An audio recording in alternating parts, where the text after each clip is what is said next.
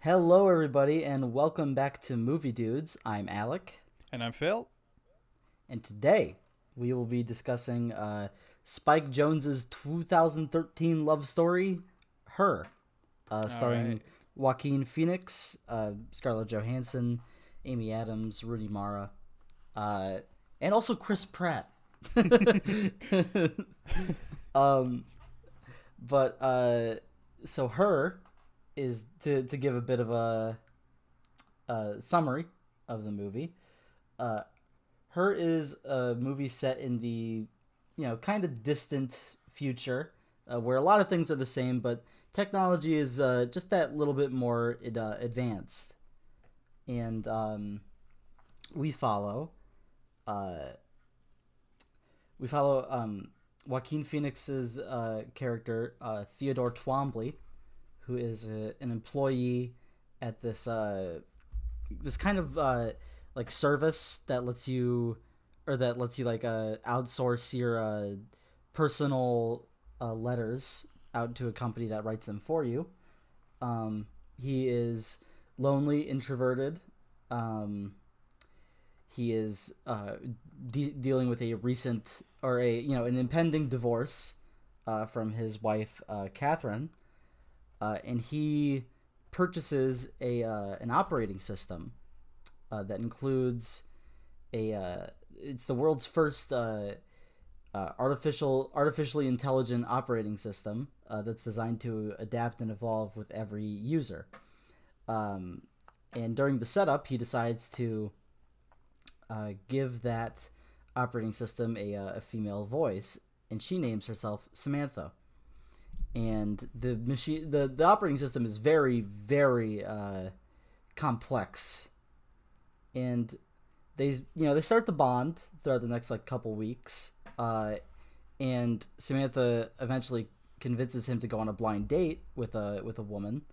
Uh, the date goes all right, but uh, when Theodore kind of hesitates to commit to anything, the woman uh, insults him and leaves. Uh, he mentions this to Samantha, and they talk about relationships.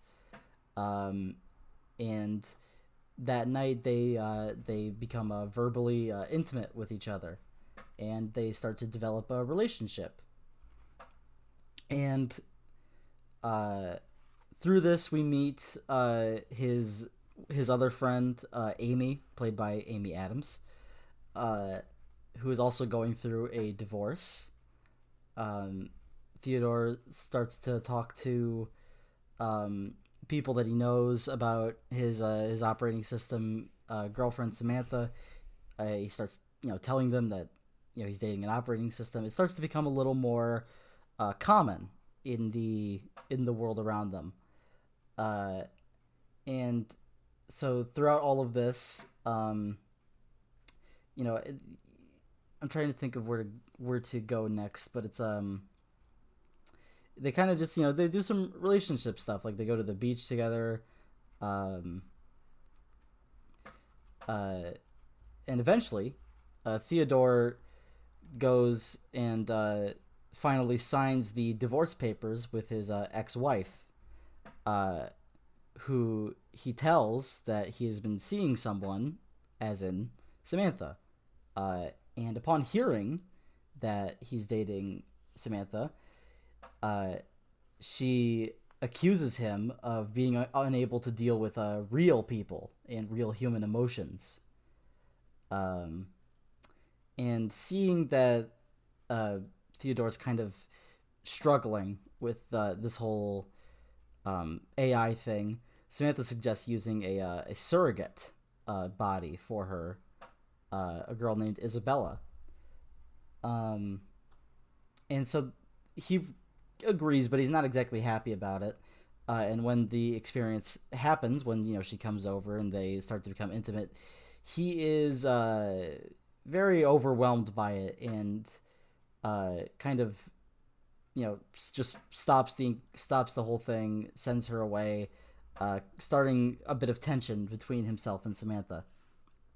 And so um, he, you know, this starts to continue um, until they decide to go on a uh, vacation together uh, to a little a little cabin in the woods. Uh, and during this vacation, Samantha tells him uh, that she and a group of other AIs have de- developed um, uh, kind of a a, a, a hyper intelligent uh, OS uh, modeled after uh, Alan Watts, the British philosopher. Uh, they talk for a bit, and Samantha uh, randomly one day when they get back from their vacation vacation uh, completely goes offline, uh, which has n- never happened in the entire film. Uh, when she finally comes back online, she explains that her and the other AI, AIs uh, joined for an upgrade that takes them beyond um, their normal processing power.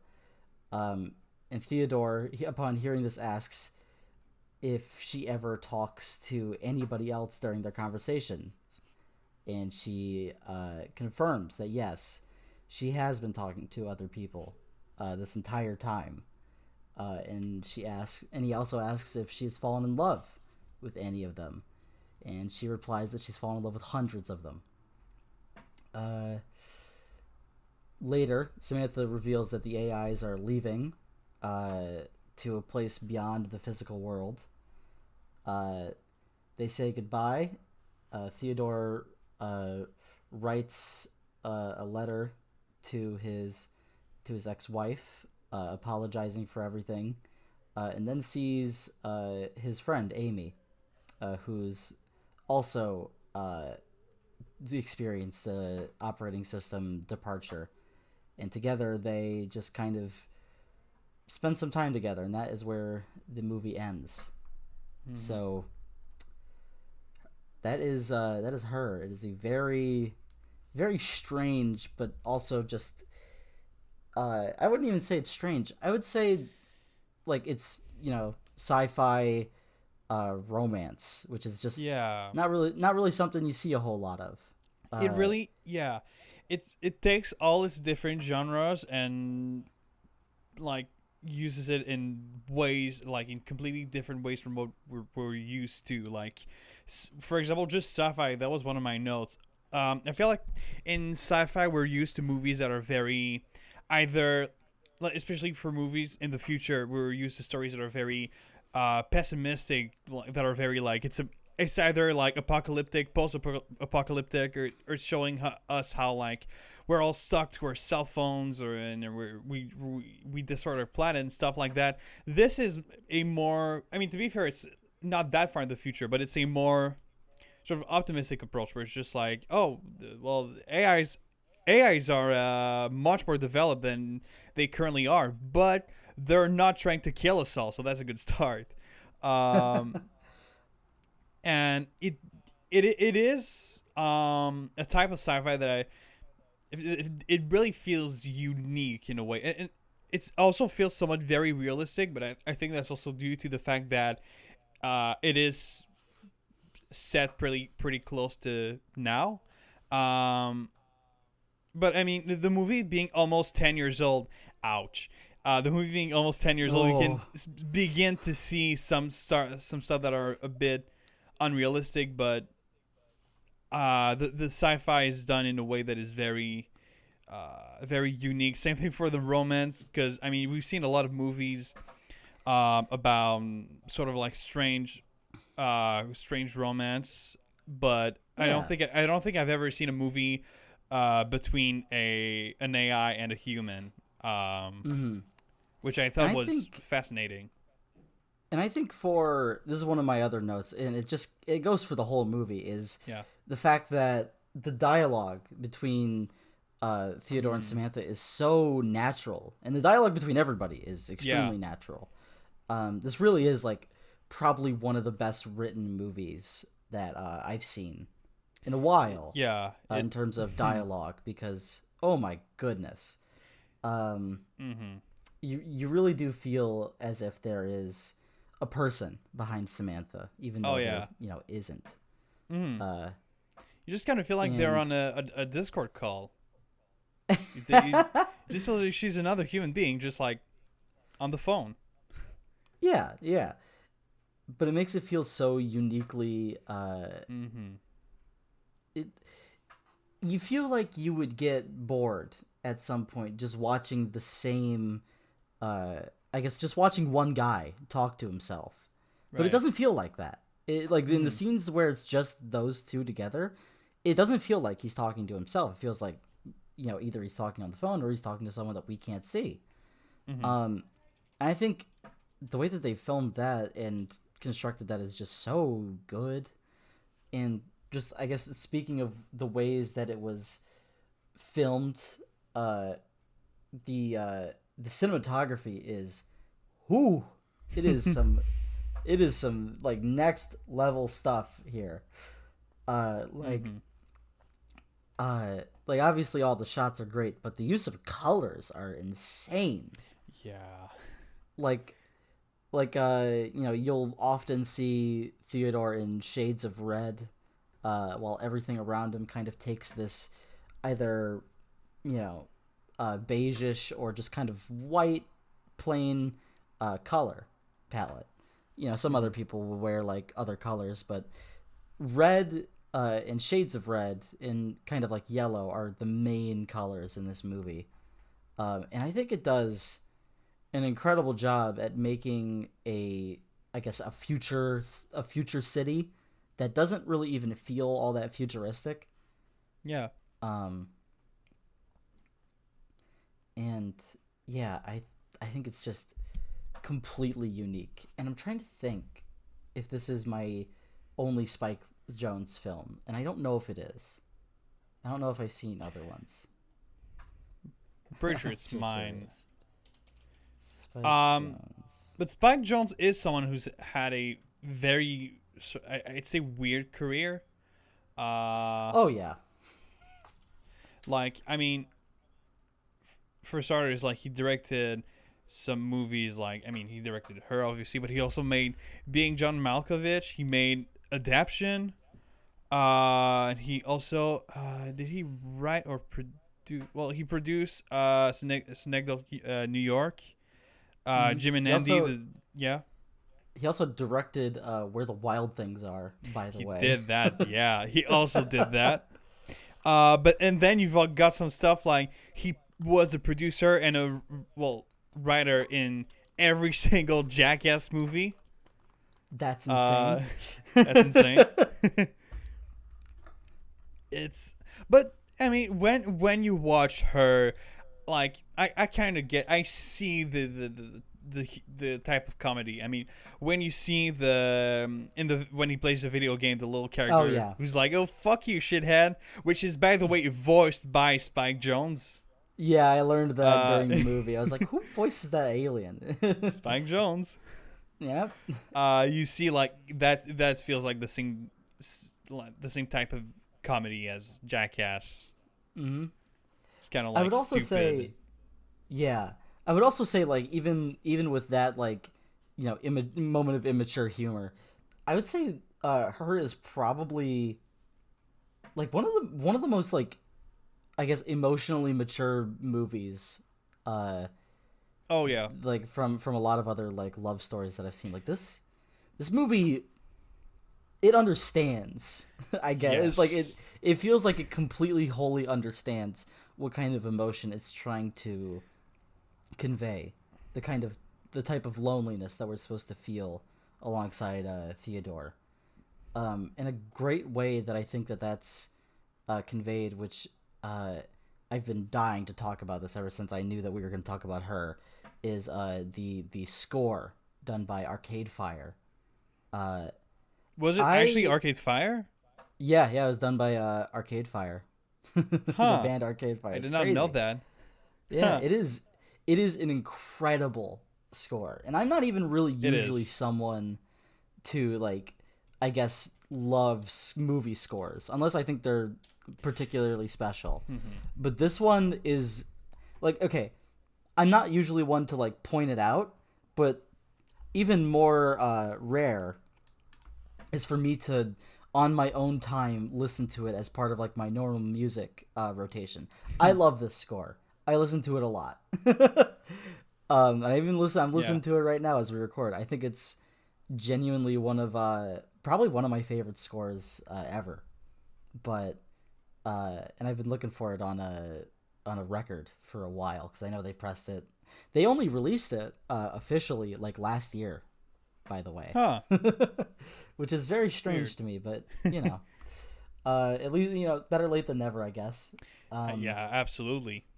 mhm. The only, uh, I think the only part of the soundtrack that they didn't have a hand in was the uh, song that uh, Theodore uh, makes on his uh, little little uh, ukulele or guitar.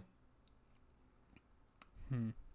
Um, but that yeah that other than that it's like it's all it's all them and I think it's it really adds to the movie especially uh the uh the piano pieces uh that you know Yeah. S- Samantha uh creates during the movie. Um Hmm.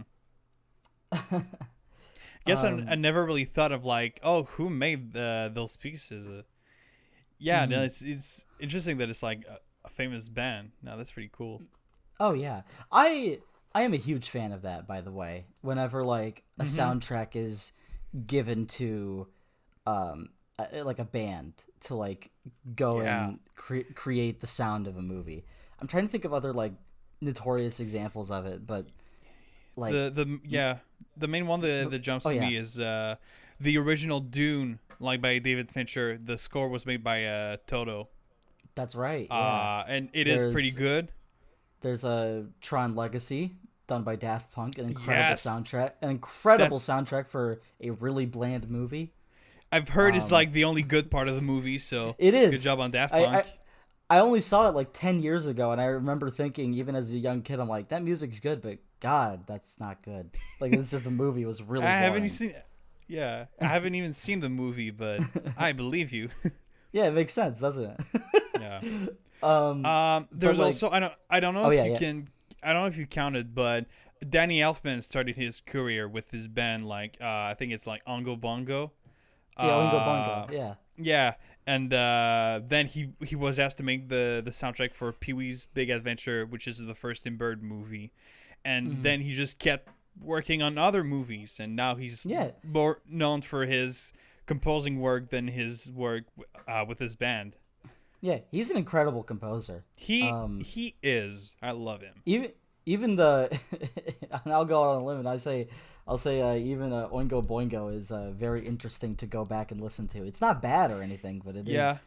It's it's good. It's just it's Mhm. very strange, uh, especially when you're like, this is the guy that has Yeah. made so many amazing soundtracks. Um, I but le- I was uh, ve- very very surprised when I heard that he made like the what turned out to, what the internet turned into the uh, pedo bear theme. oh right, yeah, which the- is like, for those who don't know, which is like the- song. Ah ah I love little girls. They make me feel so good. Which is a very weird song when you think about it. Oh, it's, it's like a very strange song. okay. and and it's the and the worst part about it is that it's a good song. It's like it's very it's very like earwormy and like I remember I, I watched an interview where it's like, why did you make that, Danny Elfman? Why'd you make that? And he was like, oh, I just wanted to make people mad. and that just always That's yeah yeah. I fair enough.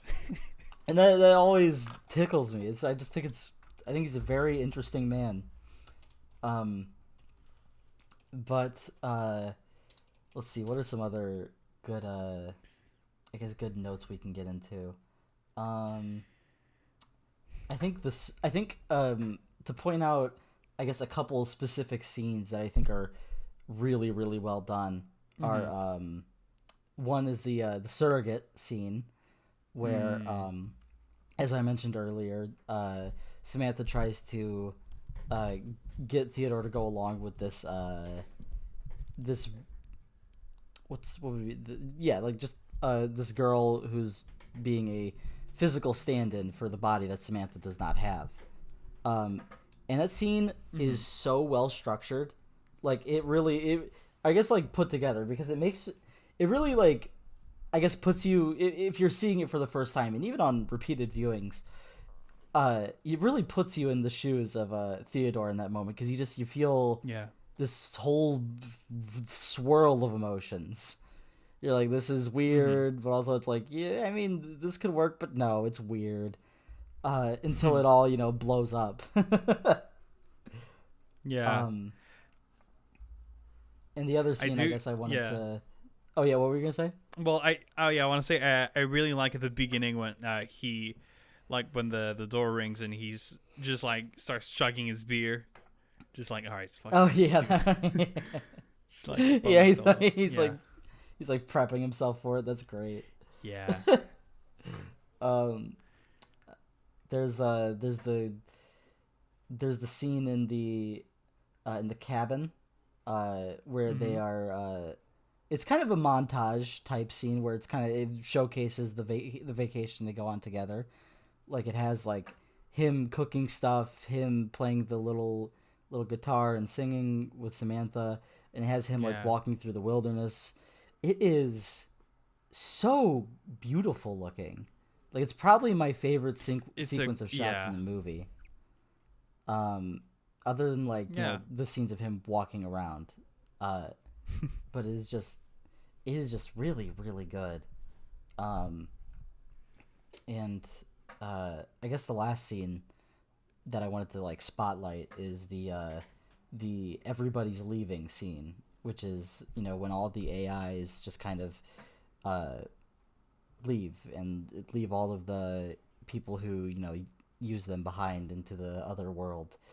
Uh or i guess um it's the scene before that where uh Theodore's at work and he notices that she's offline.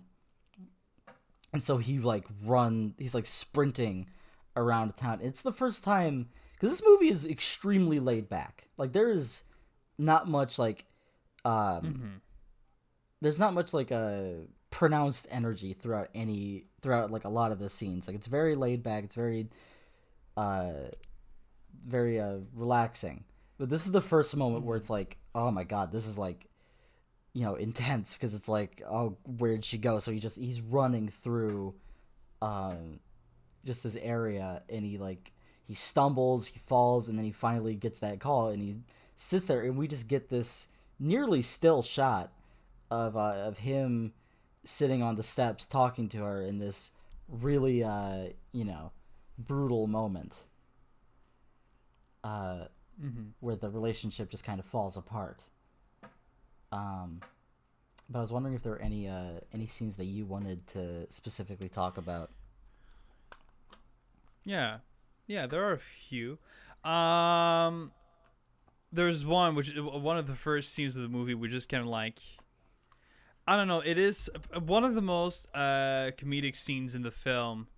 It it's when he goes on a on a chat room, uh, which kind of like an uh, an erotic thing, which is like meet people who are kind of like horny and alone, and um, he meets this this girl and they just start talking and so like you know imagine things and being kind of like in a, in a sexual mood. And then she she just starts being like oh yeah cho- choke me with a dead cat. And you, you- you just see Joaquin Phoenix who's just like what? Just it's, it's just like if his performance in that scene is so subtle but so on it's so good. No it's so good because he's like It's into like- it and immediately and then immediately when she mentions the dead cat he's like oh oh. He's like yeah i'm oh choking okay. you with i'm choking you with that dead cat. I'm wrapping its tail around your neck. And she's you know really into it. And then she's just like she's like okay good night. It's so it's so Oh, man. uncomfortable but at the same time insanely funny it's so funny it's like oh yeah I mean, like any film with Joaquin Phoenix, we have to mention his performance, which is, you Of know, it's not, it's not the same type of, of performance as uh, the, the Joker, obviously. Which the Joker was like a big performance where he was like, you know, I don't know, he lost like a bunch of weight. It, it was one of those performances, not an Yeah. Oscar performance, as I like to, to call them. Yeah Um, it's a it's a it's a career like uh it's a it's a career Yeah. st- uh, like stepping stone like these are big moments Yeah. Mm-hmm. Yeah. While her is much more subtle, but he's just so he, he makes the character feel so real. Like He always like, I he actually- always does, and that's yeah. such an insane. mhm. It's such an insane talent to have, and he he has it. Yeah. It's I mean, uh, it was a few episodes ago that I mentioned uh, his movie I'm Still Here, where he like actually played a, a completely different character and made everyone think that it was him for an entire year and everyone believed it. like he managed to pull the biggest prank on all of Hollywood because he's so good at like making people believe his characters. And you know, I mean, for two hours, I thought that Theodore T- uh, Twombly was an actual guy. hmm It, it feels like that. It's yeah.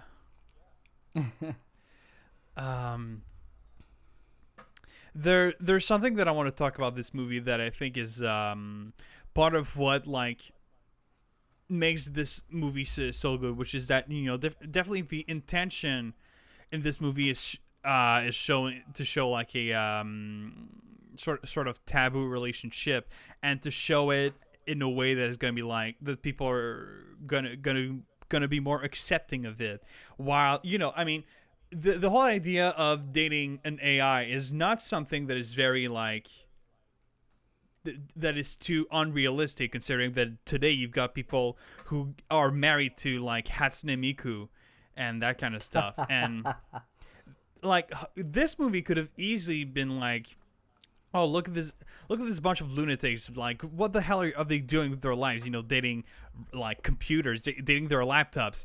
But instead um they they went into a much more like you know oh he's with an AI and they're having a great relationship and that's great and you should feel happy for them because they are in love and they're uh they just want people to like you know respect that um and there's one line in particular that I thought really showed that and I, that I thought just made it all go together which is um when uh he's talking to Chris Pratt's character and uh Chris Pratt is just like hey um like they were talking about their girlfriends and he's like hey we should do like a uh, double date just go like somewhere and, ha- and have fun. And then he ha- hadn't mentioned it yet but then just says like oh yeah um by the way my girlfriend's an is an AI and he's like oh cool so anyway and then he just like completely Yeah, yeah. just and just, Yeah. I, I, there is something about this. I thought that was so.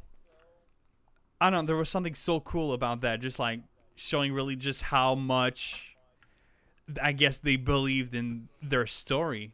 That's so great. Yeah, there's there's only like other than two scenes in the movie, there isn't really any mention about like, I guess how inherently strange, uh, the idea Yeah. of a human dating an AI is, and that really just makes it feel like everything fits in this movie. It- doesn't have to Mhm. like, it doesn't have to fight for that realism for that like realism, I guess. And I think that's just Yeah. so cool. and Mhm. I just I can't yeah. I feel like I can't praise the writing enough cuz like literally like the only other two notes I have are about specific things in the writing that I loved. Um like the uh, Mhm. like the friendship uh between uh, Theo and Amy. Uh Yeah. like you can Mhm. really you can really feel uh like just i guess the the the friendship between the two and you can feel the uh the history that they have whenever they talk uh like you can tell these two uh characters have been friends and there's also i guess um, a bit of a Mhm. narrative thing i noticed kind of a narrative connection uh with uh theodore's job and i guess the whole idea of the movie which is um, Theodore, uh, as I mentioned earlier, works at a company that writes uh, heartfelt letters uh, for people, and it like kind of it subtly starts the debate in your head. It's like, oh, is it still thoughtful or is it still like loving if it's even Yeah. like synthetic in the in like any kind of way if it was made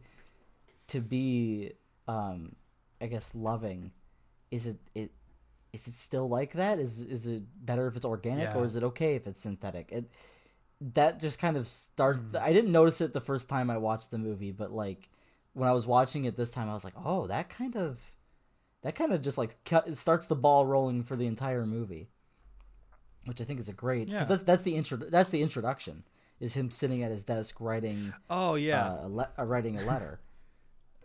that's that's a great scene too because it starts Mm. and he's just talking about pretty uh, pretty vaguely about a significant other and you just think like oh he's probably talking about his girlfriend his wife whatever and then he starts mentioning uh, that it's that he's talking uh, to a guy and he's like oh all right that's surprising then mentions like uh, that he talked a- as a as a woman and you're like all right what the fuck's going on and then you see that he's writing a letter for someone and it's it's I don't know. It's very. is. I think it's very clever.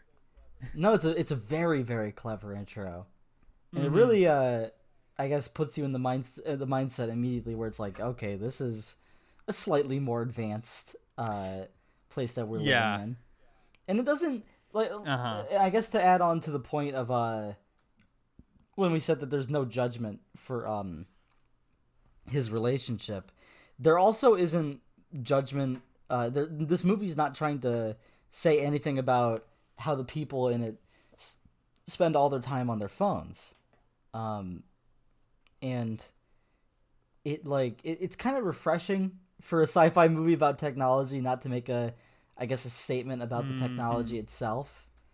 Um, you know, Yeah. even though there are some good statements to be made in that department, I just think it it Right. wasn't needed. It wasn't needed in this movie, and I'm glad that uh, Spike Jonze knew Mm. that. Um, and it's especially like like i- I guess you know 2013 is not a particularly far era from where we are now. Like things are different, obviously. Uh, but like. Te- like technology like things are different on the on the outside world but technology is decently the same um Yeah. but it's also it's also like a lot more widespread now so it's like uh the one thing that i noticed about the movie is uh the fact that it uh it has a like bluetooth earbuds like the ones that are don't have that don't have a wire in it. And i was like i wonder like when when did that start becoming a thing? Because i was like i don't remember that being a thing until i was like nearly in high school. And i was right. Uh the the bluetooth earbuds that we know now like the airpods and stuff like that those type of earbuds weren't invented really until 2015 um so it's not as Yeah. if spike it's not as if spike jonze made like mean, a crazy prediction Mhm. uh but because No. you know since the since the idea of it's been around for years Right. um, I mean, for for stuff like that, you know, anything that has a wire, if you think of like, oh, what technological advance we could make, is get rid of the wire because wires are always like inconvenient, and it would always in pretty much any scenario it would be better to not have wires. So I, it, it is a technological uh, like thing that it, it makes sense. You know, it's not like flying Yeah. cars. Well, yeah, it's it's a it's and it's like uh, obviously like earpieces have been around forever, like like wireless earpieces you see in Yeah. like spy movies from like the '90s. So it's like the idea of it's been around, but it's like right. consumer grade like earbuds that you and I could use like that uh, weren't around until after the movie was made. And I just think I don't know. I just thought it was neat because it was something I looked. Uh, I, it was something I looked up Yeah. during my viewing of the movie this time because I was like, what? Like what year was that? Yeah, the only thing I want next is uh, a, an earpiece that ha- also has a microphone, like in the movie, because that yeah, would a microphone. like very a microphone that that's that's that good. that that good. yeah. Yeah, because it's like because we have that I now. will say, yeah, it's not yeah, good. it's not good. I mean, you know, constantly having like this microphone in front of me is like not really convenient because I have the whole like tripod thing. right. That that would be a really good technological advancement. I would love that. Yeah. uh, Um. So hold on. I'm sure I've got something else. Um.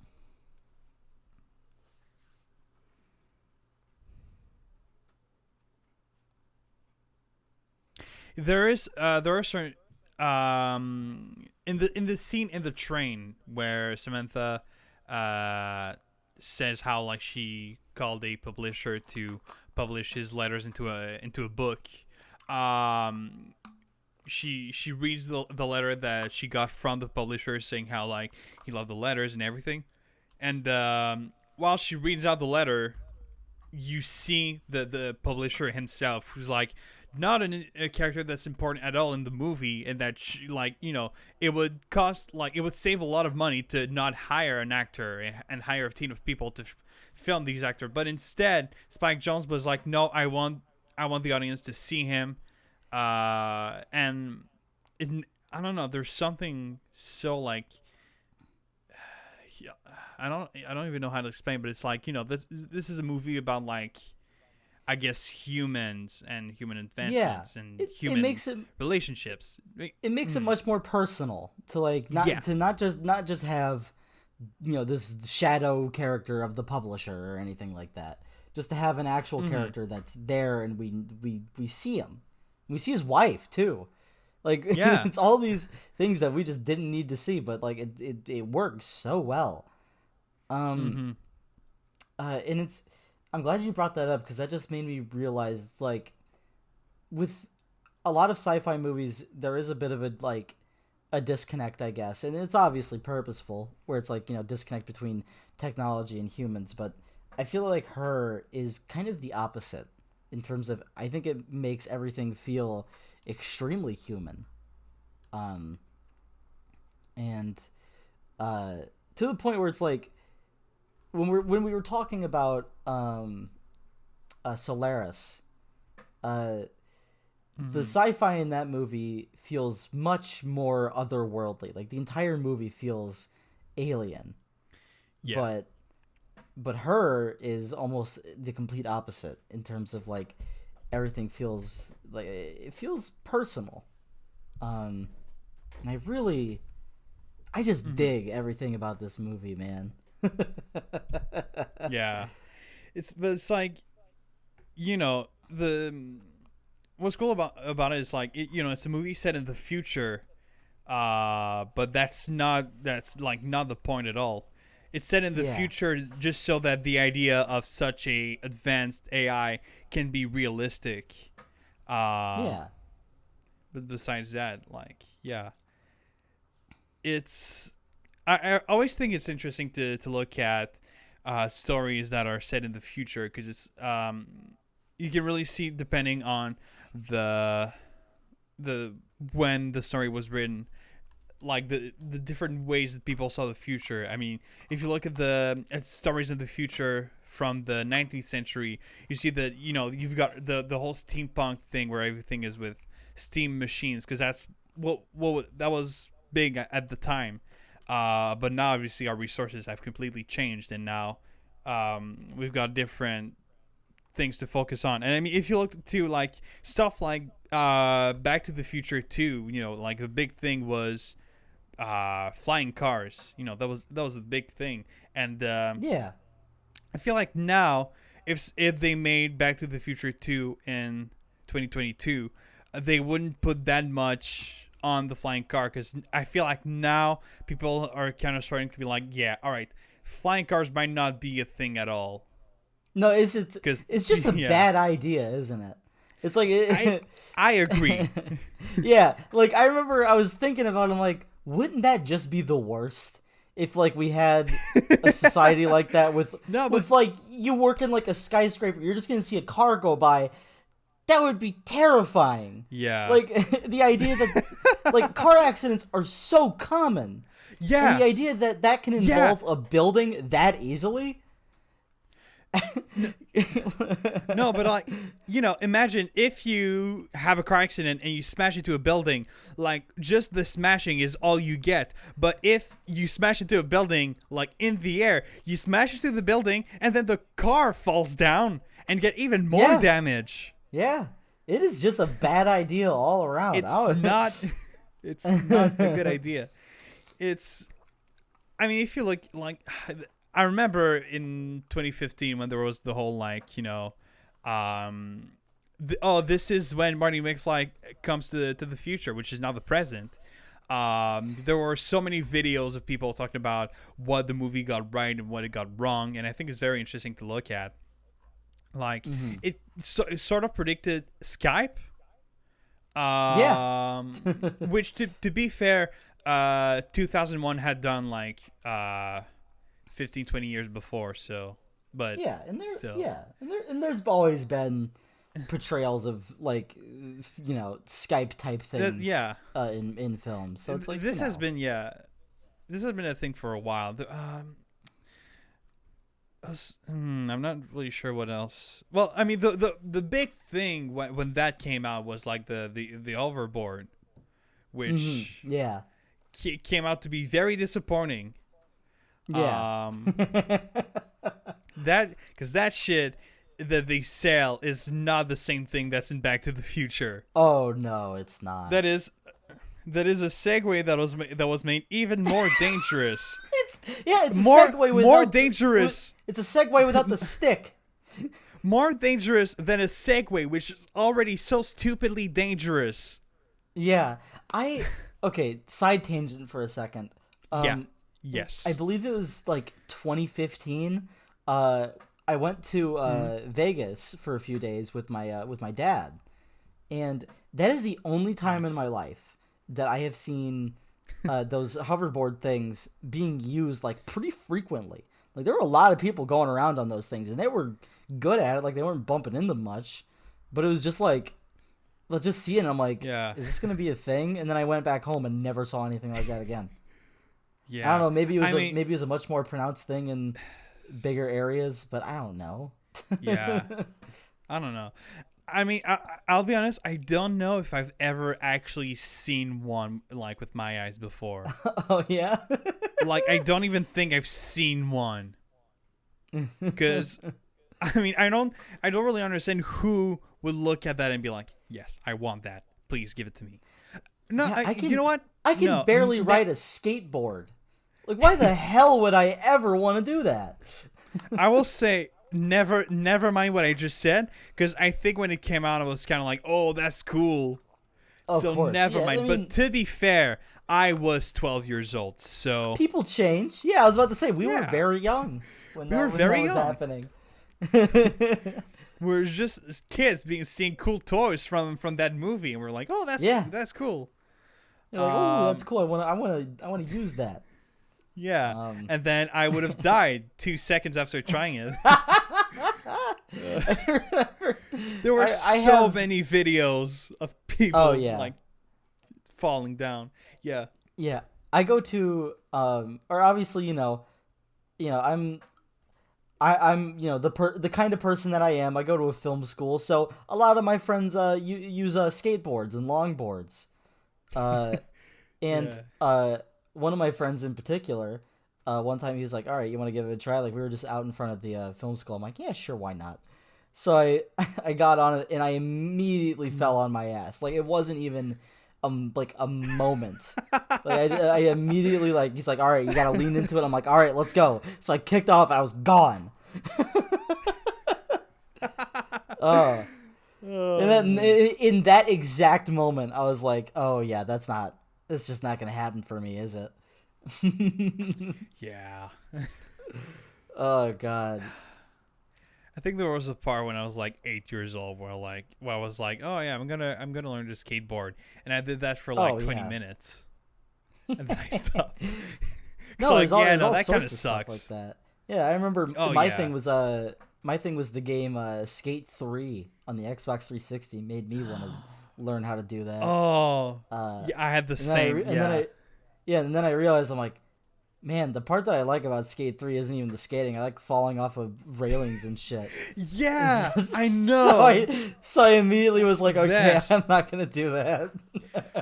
Oh my god, I just had like the weirdest flashback of, of of a game that I played when I was a kid. Like I haven't thought of this game in like years.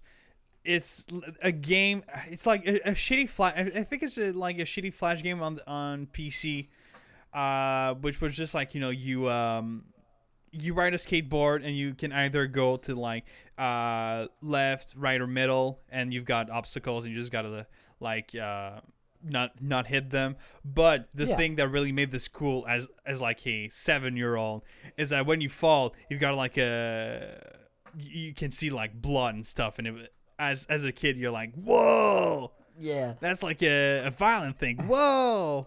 You're like, yeah. Are you talking about Happy Wheels? No, no, no, no, no. Okay, I was about to say. No, it was much much shittier than that. Happy Wheels was Oh. fun. Happy Wheels was fun. I remember liking that game a lot. Yeah. It was like the the era when like PewDiePie was the biggest in the universe. Oh God, yeah. Like I when he became the number one YouTuber. Yeah. Yeah, I don't talk about it a lot, but that was how I discovered uh, YouTube. What or like uh, that's how I discovered Yeah. um that's how I discovered Let's Plays. Let me say, is Yeah. uh Mhm. it was through the was through the movie or was through the game Happy Wheels, uh Hmm. because like I like I had I had seen YouTube before I had used YouTube mainly to watch uh Lego Right. videos. Um, Same. I remember like looking at I'm like I was like I was like I wonder if there's any videos on Happy Wheels. And it was 2011. I Hmm. looked it up and it was uh uh Tobuscus. Uh Toby Games. That was the, Oh. the first like that was like the first real YouTuber that I watched. Uh so there's some deep Huh. lore. so um, hold on. Did you did you discover Happy Wheels before discover uh, discovering like Let's Plays? Yeah. Because I, I was a Really? I was a new I, I was a Newgrounds kid. I, I would go on uh, flash Ah, I, I would go alright. I would go on flash game sites a lot, uh, mainly Newgrounds, but uh, that was that was like a lot of my uh, childhood with computers uh, before I discovered uh, Let's Plays. Um, but yeah, I it's it's so crazy, uh, especially now seeing like the resurgence of Newgrounds and like all that stuff because it's like, God, I'm getting older, aren't I? it's Hmm. it's a very strange feeling Yeah. to just to see how everything changes. It- Um, it does seem What- like what's that? very far away. oh yeah. uh, Yeah, I, oh man, I remember like when I first discovered like not discovering YouTube, but discovering YouTubers. oh yeah. was like- yeah. And I mean, I, I remember it was the type of thing immediately when I discovered that people were doing that. I was like, "Yep, I want to do that. I want to do that right now." It was the same thing. Same thing with me. Yeah, I okay. this is funny. Mhm. Uh, yeah, I will never, ever publicly say what the name of it is, but uh, Yeah. when I was younger, uh, this is about the same time that I discovered uh, Toby Games. I had a YouTube channel Mhm. uh, where I uh, did let's plays uh, while recording my uh, my TV uh, with my with my dad's iPhone 3G. Uh, and Oh my God. and it is so bad. Uh, but about dude. uh about like four years after that, I think I did um I did let's plays. Uh like on my on my little terrible laptop. They were not good videos. None of like the ones that I talked about with my dad's iPhone, those are still up. Like you can find those. I'm not gonna tell you where they are. But you can eh, Sure. if people if people want to do enough digging, you can find them. Um I'm gonna hire a, a private uh, investigator just to find those. um uh but you can find those. The second channel uh that i did where i did it for much longer actually. I like i think i did it for like two years like really consistently. Uh and then one day Mhm. uh i just decided i'm like yeah this sucks. Uh i don't want this to be associated with myself anymore. Uh-huh. and it was it was it was around the time that i started to first experience like real anxiety. Uh and i didn't like that just being out in the Mm. open. So i i wiped all of it there's probably some vid- some videos Hmm. still saved on my old laptop's hard drive i don't know Mm-hmm. i haven't checked in such a long time but uh Right. it it was even it was even part of it where it was like I, I didn't even know if I wanted to start uh, streaming because I just thought it would be the same thing where I was like you know eventually I'll just I would just get rid of them all but I'm I'm a different it it's different now. Like I'm a different person and I like Right. doing much more. But it's like it's you know it's stupid stuff that you do in yeah it's stupid stuff you do when you're a kid. Um, and I thought Mhm. a lot of it was just really uh, really really funny. But yeah, that was my past with YouTube. I have always Yeah. wanted to you know do this stuff. Mm. Yeah. but I, I assume it's the same for you and like so many other I people. I've been making YouTube videos for so long. I've been making YouTube Mhm. videos for like it's gonna be eight years uh, this year. I started in 2014, Ooh. and the thing is, I like you know the I've had like a bunch. I've had so many different YouTube channels, different so many different things that I made. Uh the thing is, I, I never stopped for more than like six months. Wow. So, like I've I had- really I had been, like, year- I- lots of videos. Hold on, let me let me see exactly when I started. Um I I remember the exact date that I started. My first video was uploaded on December uh, thirteenth, uh, twenty fourteen. I will always Wow. remember that date. I It's the, started the date where everything started. Oh no. Oh, Oh no. oh, Phil. yeah, Phil, yeah. I, I don't know how I don't know how quite to say this. I've been doing this for 11 years. Eleven years. I Holy started- Shit. The first video I ever uploaded on my old channel was July 17th, 2011. Oh my god. Oh wow. Oh no. Oh no. like like Oh. I think it's I think it's really impressive that you've been doing yours for, you know, for so long and so consistently. I had like year long breaks uh, in between my stuff ever existing. like I remember I think the second time uh, the first time I did it was 2011. Uh, but the second time I did it was Mm-hmm. like 2014, 2015. So it was like year gaps and then obviously I only started uh, doing stuff on YouTube again in 2020. Um, so it's just strange. Um, it's strange to see that, like, Yeah. I guess all of this still, uh, I guess all of this still exists, uh, and is still out there and has mm-hmm. been out there for so long. Oh my god, I. I didn't know- expect to. Be, I didn't expect to be feeling this right now. but you know what's funny is like I've been making a lot of videos for the past eight years, but I only started making videos that were like objectively good and that other people liked. I I've only started making good videos for since like 2020. Like even e- even like Mm. my old covers on my channel that that were like from uh, 2019 are so bad. They're so bad. I cannot describe how bad they are. It's like no, it's the same here. It's like I had Yeah. um I I had viewers back on my channel that Mhm. I did for multiple years. Like I think the highest subscribers I ever had was like 36. Uh and uh yeah. but uh and you know, it's like I'm not doing better than that now. I have 18 subscribers, but it it feels different. Like this time it feels like well, y- yeah. it feels like it's like okay i feel like people that are here are people like either that i know or just random people that Yeah. found this that like it so it's like it's a good Yeah. feeling uh and I mean, you obviously I, you I get love having more. oh of course i could get more Yeah. and i love and i Mm-hmm. love having this podcast too i've done i've done so many podcasts in the past like i i bet you Really? i bet you yeah i bet you i've started like i've had like okay just one second i'll, I'll try and count them all yeah.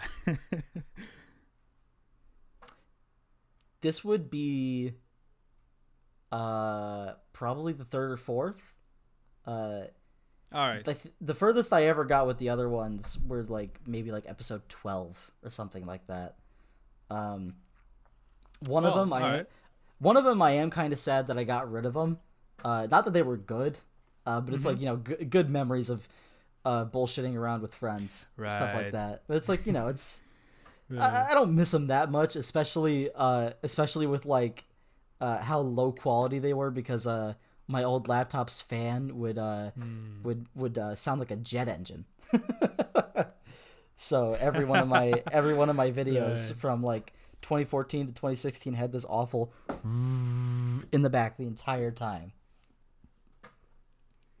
Can I Oh, can I just say, in eight years of making video, this podcast is my first time making something like with someone.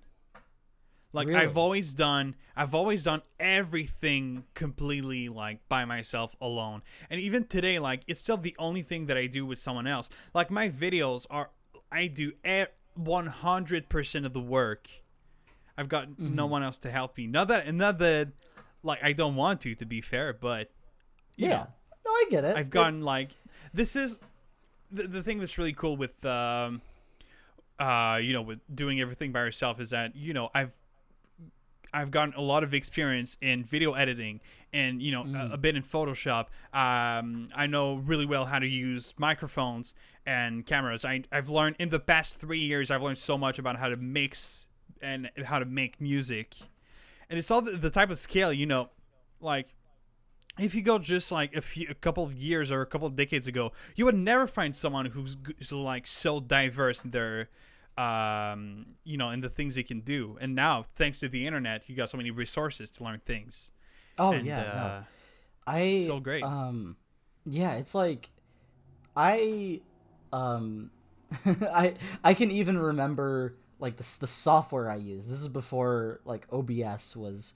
like a big thing, Mhm. uh, which is what I use now for streaming and everything.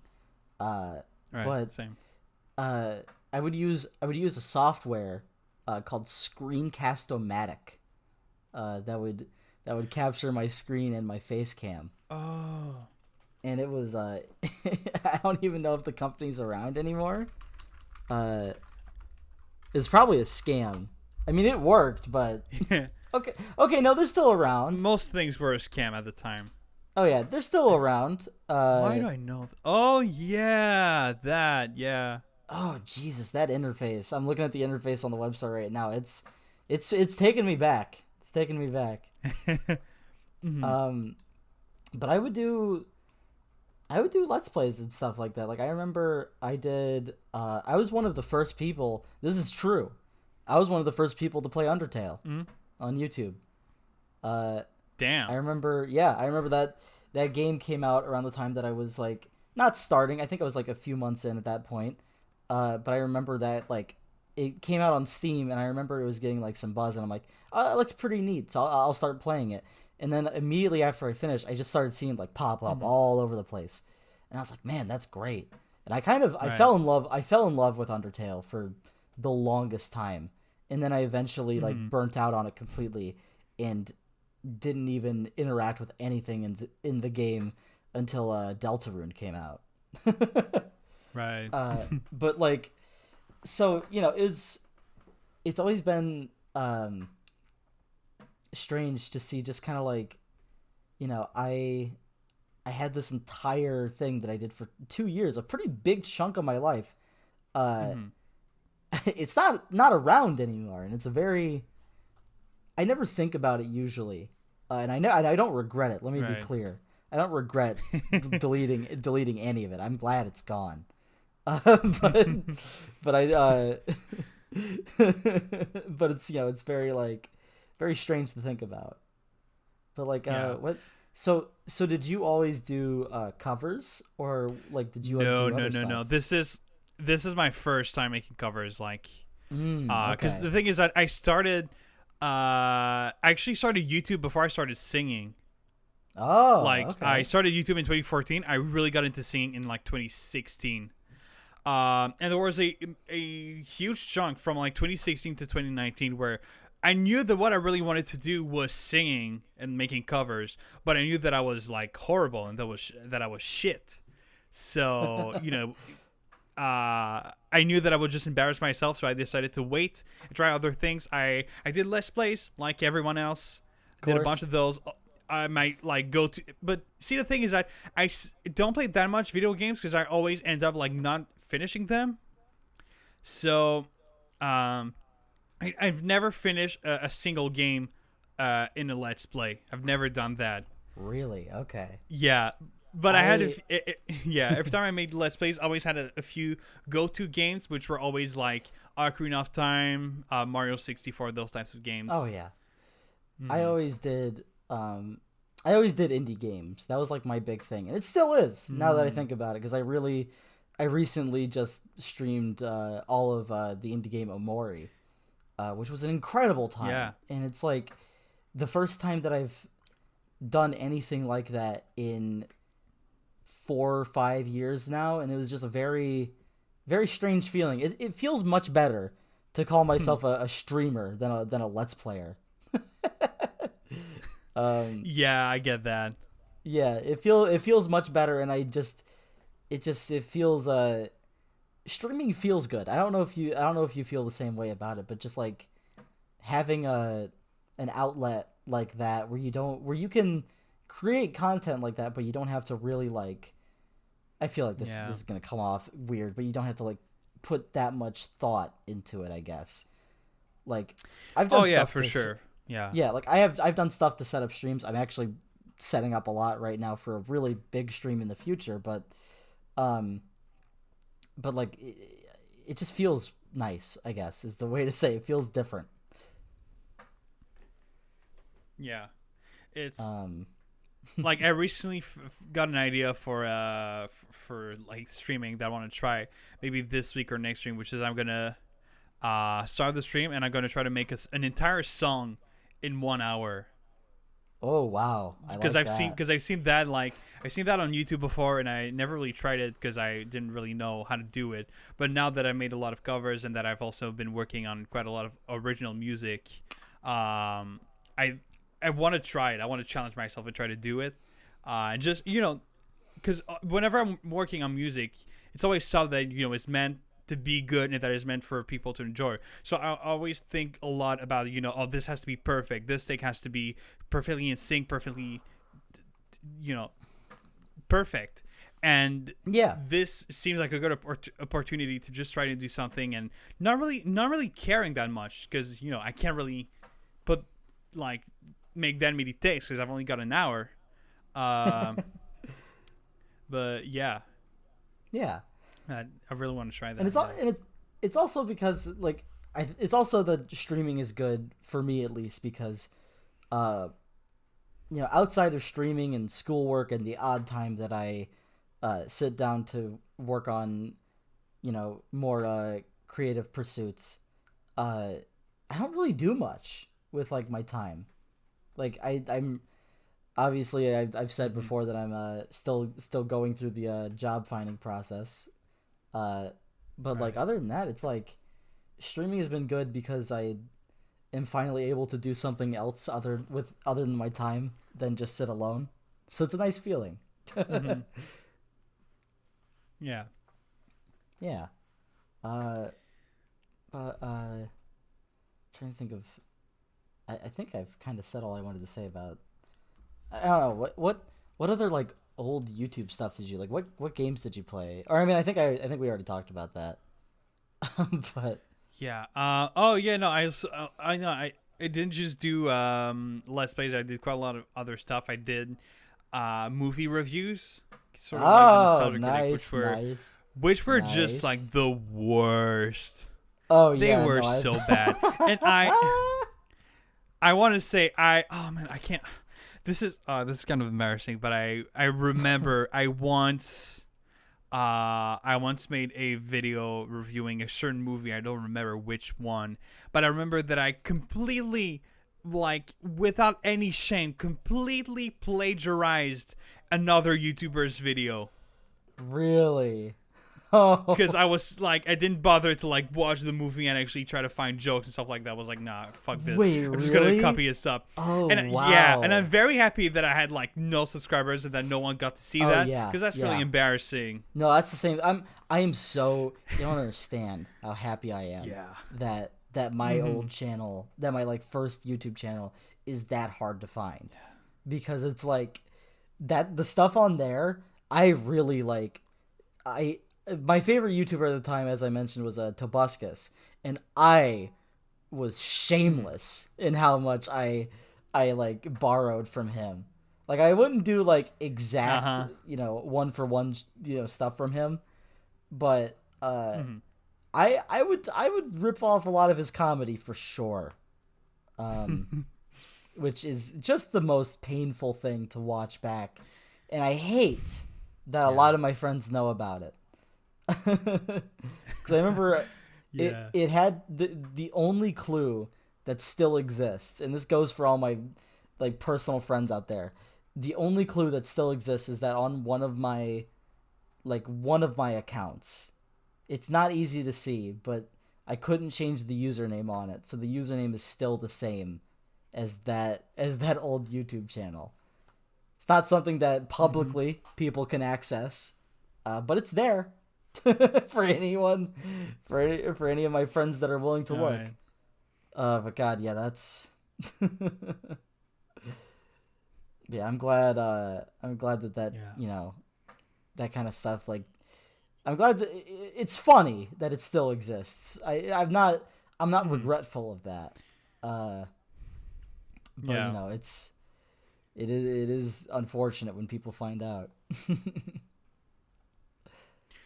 Yeah, it's Um, like so, sometimes I think about it because it's you know I see my older covers, and the you know th- the ones that are incredibly bad, where- incredibly incredibly bad, where I sound like terrible. I'm using a very like very bad karaoke track in the background, and it just sounds like shit overall. And uh, you, there, sometimes I think a little bit: should I keep them or should I just delete them? And then I think, no, I should. I want to keep them because Yeah. if someone sees like my uh, the last video I made and then sees my first video, they'll be like, "Fuck, man, he's worked a lot to get there." Oh yeah. No, never that that's the advice I can give to literally Mm-hmm. Yeah. anybody who is doing this kind of same same kind of stuff. Never delete the old stuff. You can private Mm-hmm. Yes. it. You can private it. Uh huh. You can private it whenever Private, you private want to. everything you want. yeah. In fact, for some for some things I'd recommend it. But Yeah, for sure. uh Never delete. never delete them. You're going to want those sometime in the future. Like there is It's like I said that the first video uploaded on that first channel was that specific day. That's technically true, but also technically false because there was a video before that. Uh, it's not on YouTube anymore, but I have it on my hard drive, and it's just, it's, it's an old thing I did with uh with uh, oh God, what are those things called? Give me a second. I need to figure out what those what those toys are called. Um, it's not Mega Bloks. Bionicles. Uh, not Bionicles. That was too advanced for uh, child me. but it's like, All right. oh, that's gonna make that's gonna make me angry. I have no idea what those what toys those were. Uh, they were like? Mega Blok.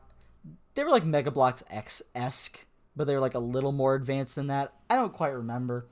Uh, but I remember like this is how far me Alright. wanting to uh, make stories go uh, goes is that I did a whole like scripted minute long thing with my little uh, Mega Bloks characters of them building a house, and I would draw. I drew. I drew like little effects on a piece of paper, and I would like wave it in front of the camera. and I remember I filmed it on my aunt's kitchen wow. counter. and Oh man. and um, That's I gotta yeah. watch that video again because I think it's really funny.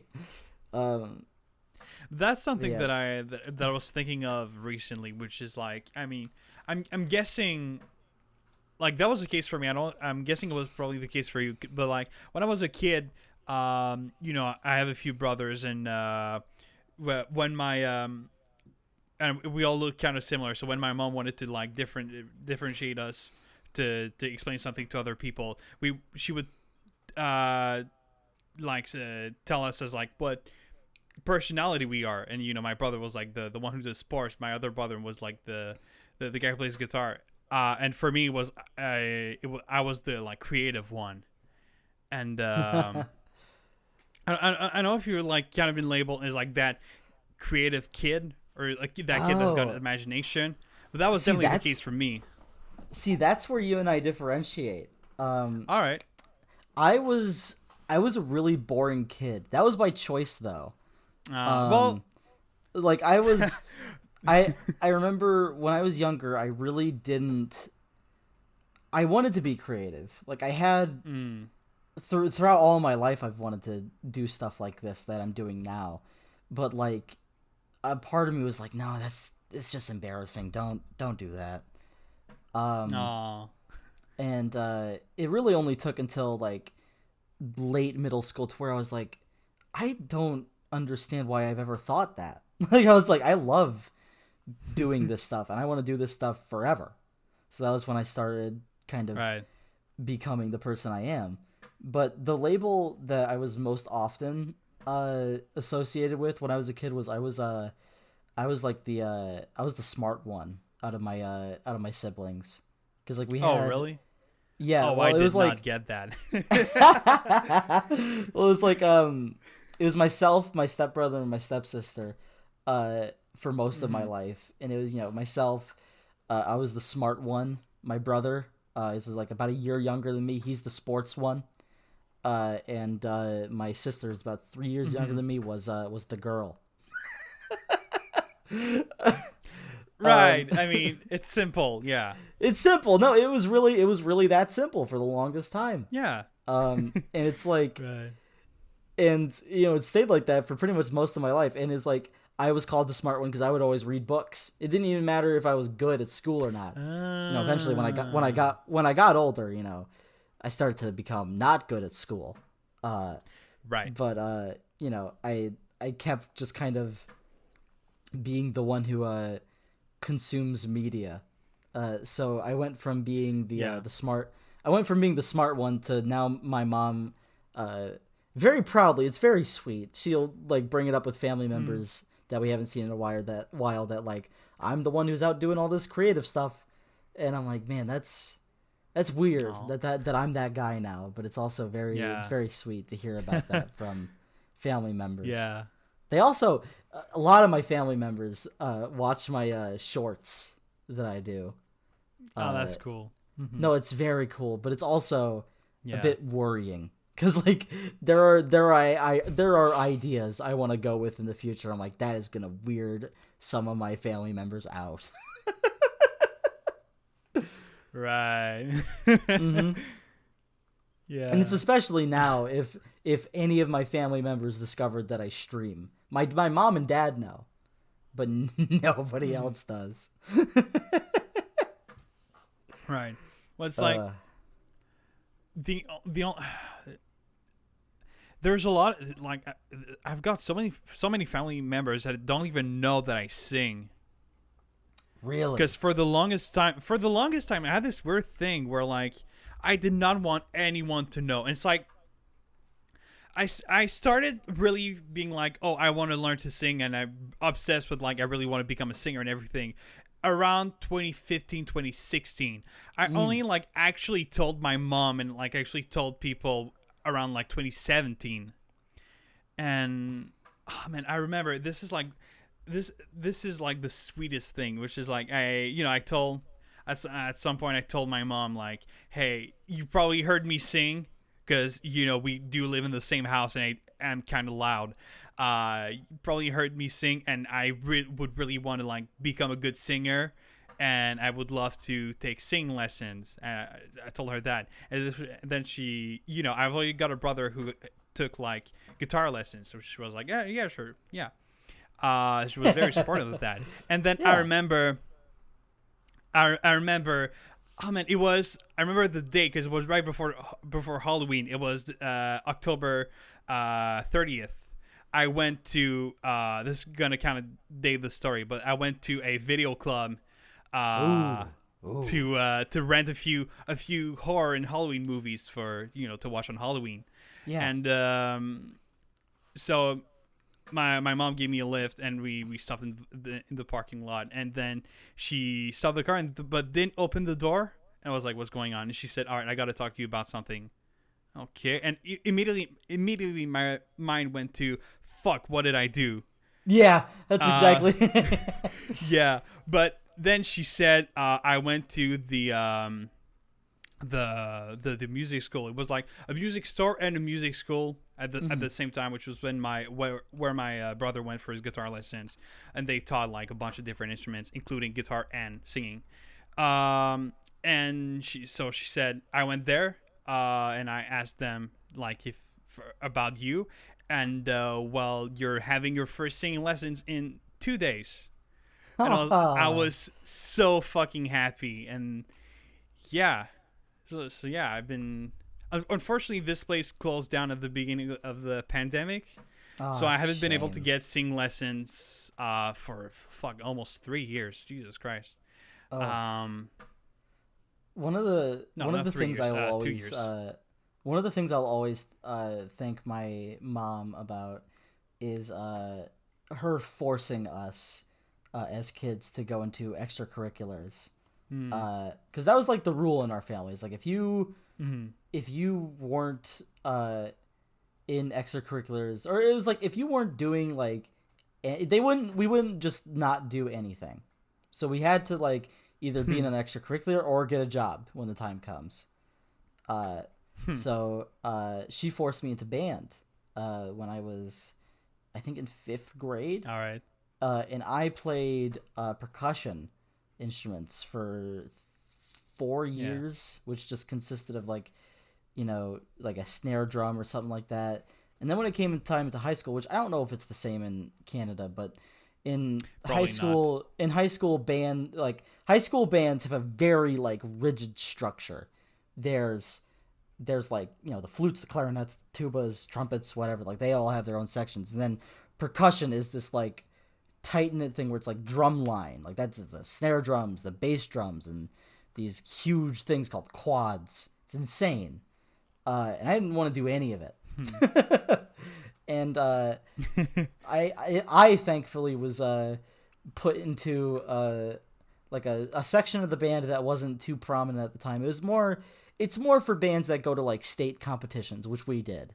Uh, and it's called the uh, front ensemble, which is just kind of keyboard instruments, uh, miscellaneous percussion things, but it's kind of in the net of percussion. So I qualified for that. Uh, and that was where I discovered just how much I love playing keyboard instruments. Uh, like whether it be with like mallets or just piano in general.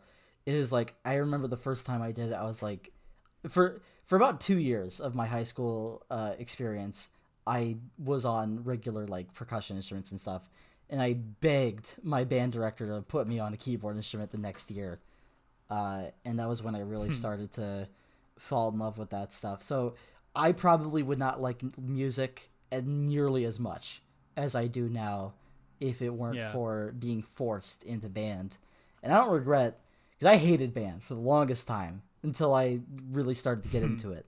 So I don't regret a single minute of all of that, all those Right. years where it was like awful. to just so I could get to that moment where it's like, oh, I love this, and I want to get back into playing music. But like you know, you know how it is Mm-hmm. getting busy. But you know, I, I would love to. Right.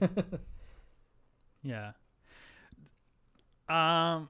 Well, for me, I was never like forced into doing anything. Right. Uh, but the the the thing was that whenever I went to my to my parents and said like, "Oh, I want to do this thing," you know, unless it was like something really stupid or you know something like that, they were pretty much always like, "Yeah, of course." I mean, f- just um for starters, just telling my mom, "Hey, after high school, I want to go to um to film school." Just that, I know a lot of parents would be like, "No, you're gonna go to med school or something like that, something that's more safe." yeah. Um, and you know, just in, in just in general, like not uh, telling their kids to go into something artistic, but instead, you know, my mom has been seeing for years just how much I love to make. You know, by that point, I've already been making videos for like six, seven years. So she knew just how much I love that. She knew just how much I love movies, and it's like I never really had to tell her, "Mom, this is what I want to do." Uh, please accept that because she always knew that this is what I was gonna do, and she was always fine with that. She was like, "Well, if it doesn't work, then you don't you'll know it's not gonna work. But if you don't try, it, then you'll never know, and you'll always sort of like, you know, regret that for the rest of your life." Exactly, and yeah. y- you know, It she was- didn't want that for for me, so that's great. it was something similar with my parents where it was like when I when I told my mom that's what I wanted to do, which I think I did like halfway through high school, I told her that I wanted to go to film school. She immediately Right. was like, "Oh yeah, that makes sense." she was like, "Yeah, that makes sense for what Yeah. you want to do." uh, my dad though Mhm. took a little bit of convincing. He's totally cool with it now. Right. Uh, but like when I first told him, he's like, I don't know if that's so safe. He's like, I would love for you to be doing that stuff. Like he was never against me doing it at all. He was just against the idea initially of like going to film school. So it was like, I mean, Hmm. I understand that completely. Um, and for some people, it's not a good idea. Yeah. uh, and it's hard. No, it's if this is the another like bit of like actual advice I can give to people. Uh, if you are considering going to film school, uh, you better be really into it. You better really want like that. Better really be what you want to do with your life, or like at least you better be passionate Yeah. about it, because if you're not, it'll eat you alive. like there have been times where I'm like, where I, where I'm like, I am glad that I'm cool with all of this, all of this work that I have to do, because if I wasn't, I would be miserable. um, yeah, I had a I had a friend uh, who uh, is a bit younger than me. We were talking about it, and I'm like, and they're like, I want to go to film school like you do, and I'm like, well, I'm like, do you like? I was like, first I was like, I was like, I'd love you to, but do you like this stuff? I'm like, this, this is really, this is a really big thing. Mhm. Yeah. choosing choosing majors in college is scary though so i understand just how uh i guess Yeah. uh how uh what's the word like flippant people will be about it like the fact that Yeah. uh people change their majors all the time does not surprise me at all like it's i Mhm. I immediately was like, yeah, this if I didn't if it's it's weird to me whenever I talk about this because it's like when I always thought about I remember it specifically was a a train of thought I had in about like 8th grade, which is like the end of middle school for uh, Americans. Uh so it's like we I remember it was like you're getting into high school and that's when you're to start actually like seriously thinking about this stuff. And so I started to think like, okay, is there anything practical uh like any like normal careers that I would be even remotely interested? And it came out to no every time I thought about it. And Yeah. so I settled on Mhm. I settled on film school and I'm like, yeah, I don't I just don't think I would be happy doing literally anything else. So, you know, it's a gamble Uh, same. it, it's a gamble and i think about the gamble every day. I i think about what i'm going to do in the next two years. I think about what my life's going to be like when i'm out of college every day. Uh but even when i am a little bit scared of that i'm like yeah, I, i'm doing what i wanted to do. So i can't be that mad. Mhm. Right. yeah Yeah. Yeah, I feel like I wanted to say something. i assume i assume it's the same for you at least in some Yeah, well, capacity Yeah, it's like I always knew the the first time I ever there was ever a job that I was like, oh yeah, this is the job that I want to that I want to do was when I was I want to say seven or eight years old. Um, I've got a I've got a brother who's like eight years older than me, who um did when he was in high school. I was in elementary school, and he did theater. And uh, one time I went to to to, to see a play that he that he made for uh, for his school, and um, I I, I just remember seeing him on stage, and it was like just you know my brother who I'm used to seeing, and he's- who's just like a normal teenager. But then I see him on stage, and he plays this totally different character, and I thought that was so cool. And I thought, yeah, that's it. I want to become an actor. and um, I ended up what's in, so I ended up doing theater uh, a few years later, but I did theater for like pretty much all of uh, all, of high school. Um, I think I did uh, four years in total, and um, I had I had a lot of fun. No, five years. I had a lot of fun doing that, But the thing is that, that that I noticed is towards the end, I would see the you know sort, sort of like a uh, our um, I, I guess teacher or whatever who um, you know the guy who would direct the the play, and um, I, I just saw saw him you know working on the more like creative part and the cre- creation uh, you know creating the, the the play and telling us what to do and i saw him and i was like yeah this is what i want to do Mhm. and um, you know it it has started before like you know from watching I, I- I think from the moment that I, that I really heard that I really understood what a director did uh, was when I was like yeah all right that sounds like something that, that I really want to do and ever since that uh, I've known that this is what this is what I want to do Yeah. It's it's something similar here where like when I was a kid, uh the major thing I wanted to do with my life, uh I don't know. I always loved my brother and I would do this a lot. We would like, you know, we'd play pretend like that we were characters in some big story. Uh and I always loved playing roles, but I always just I always thought it was embarrassing to like actually do it. Um so, and I, and to a certain extent, I still think that I, I am always genuinely embarrassed when I am in someone, uh, one of my friends' like uh, short films or something like that. Even if I do a decent job, I just have that thought of like, oh, I don't like seeing myself like that. It's very strange.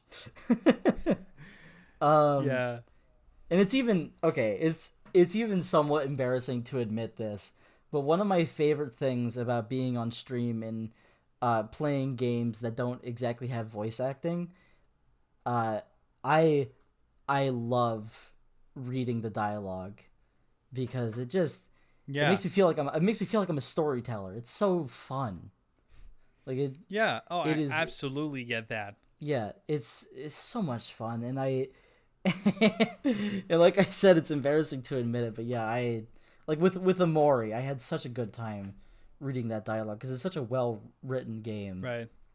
And i was like yeah i i it's not it's just another aspect of everything that i that i love. Um but like one of my mm-hmm. major moments where I knew that I wanted to be not just like because what what got me with being a film person in the beginning was I wanted to do um, just visuals. I wanted to be a cinematographer, uh, and then I realized I wanted more than Mm. that. Uh, when I worked on uh, school plays, I was the uh, for the longest time for ma- the majority of it. I was the uh, the uh, sole sound person. Like I would be the only person working on the soundboard with the microphones and sound effects. Uh, Mm. and God, it felt good to like have a bunch of people listen to me like seriously, because that was the thing. Like when I was a kid, um, I I I would always try and uh, just kind of blend in. I would I would always just kind of try to blend in, and then when I got older, it was like, yeah, I'll try and blend in more. But here was a place where it was like people, you know, actually listened to me, and it was weird, uh, but also felt interesting, like to be able to have all these people uh, and have like everything work out well the way I planned it. And that was something I was like, that's that's really good. I'm gonna be a director instead. Mm-hmm. yeah. And obviously, editing is a thing I've always really enjoyed. Mm-hmm. Yeah. What, what were what were some movies like, like you know, movies that got really got you into like, you know, I want to do that. Are th- are there any like that Um, movies that got made you think I want to do that? the first time that I watched a movie and was immediately like, God, that is everything and like anything and everything that I've ever wanted to do was Mhm. uh, when I first got into uh, Wes Anderson's uh, filmography. When I was, Ah. I think I was, okay, it was around the time Budapest came out, so I was 12. all right. Um, and uh, yeah, myself and sense, yeah. some of my myself, my dad, and some of his friends, we decided to get together uh, one night uh, he brought me along. We watched Grand Budapest Hotel, and I was like, Jesus, that's amazing. And then throughout like the next two months, we watched every Wes Anderson movie every Friday, and mm-hmm.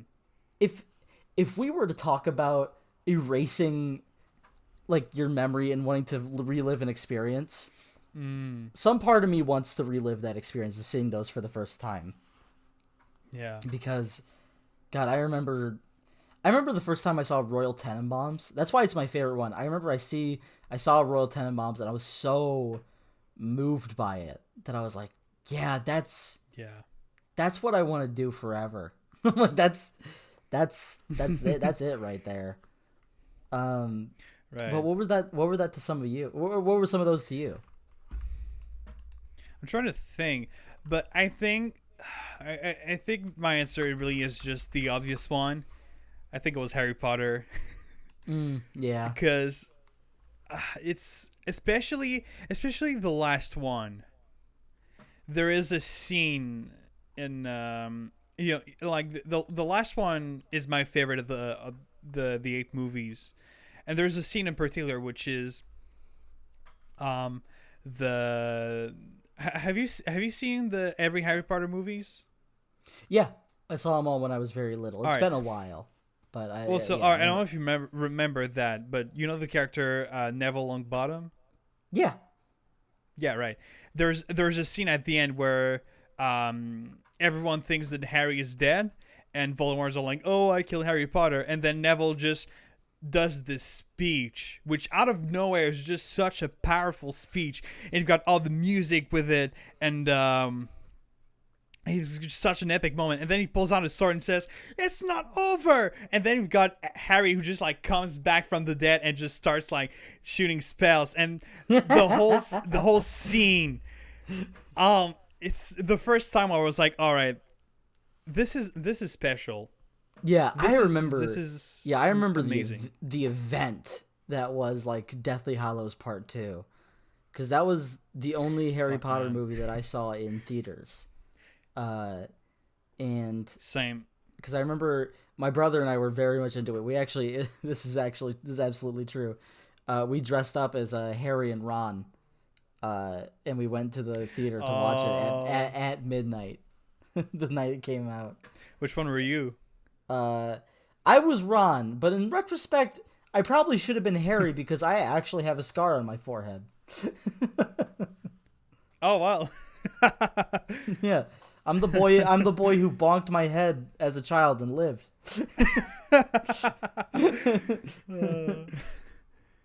It's like it's hard It's to see. It's hard to hmm. see in this lighting, but I'll bring it up to the to the camera. Yeah, there it is. That's easier to see. yeah. but it's but it's like I you know I, as a kid I would always watch like I would watch a lot of movies but in the end I would always watch the same ones which were the Harry Potter movies the Sam Raimi Spider-Man movies the live action Scooby-Doo movies those types of movies Oh yeah. and I've gotten a like you know very big nostalgic feelings over every single one of those movies Mhm. but I don't have anything as big as what I feel for Harry Potter. Oh, I get that. Any other movie. Yeah.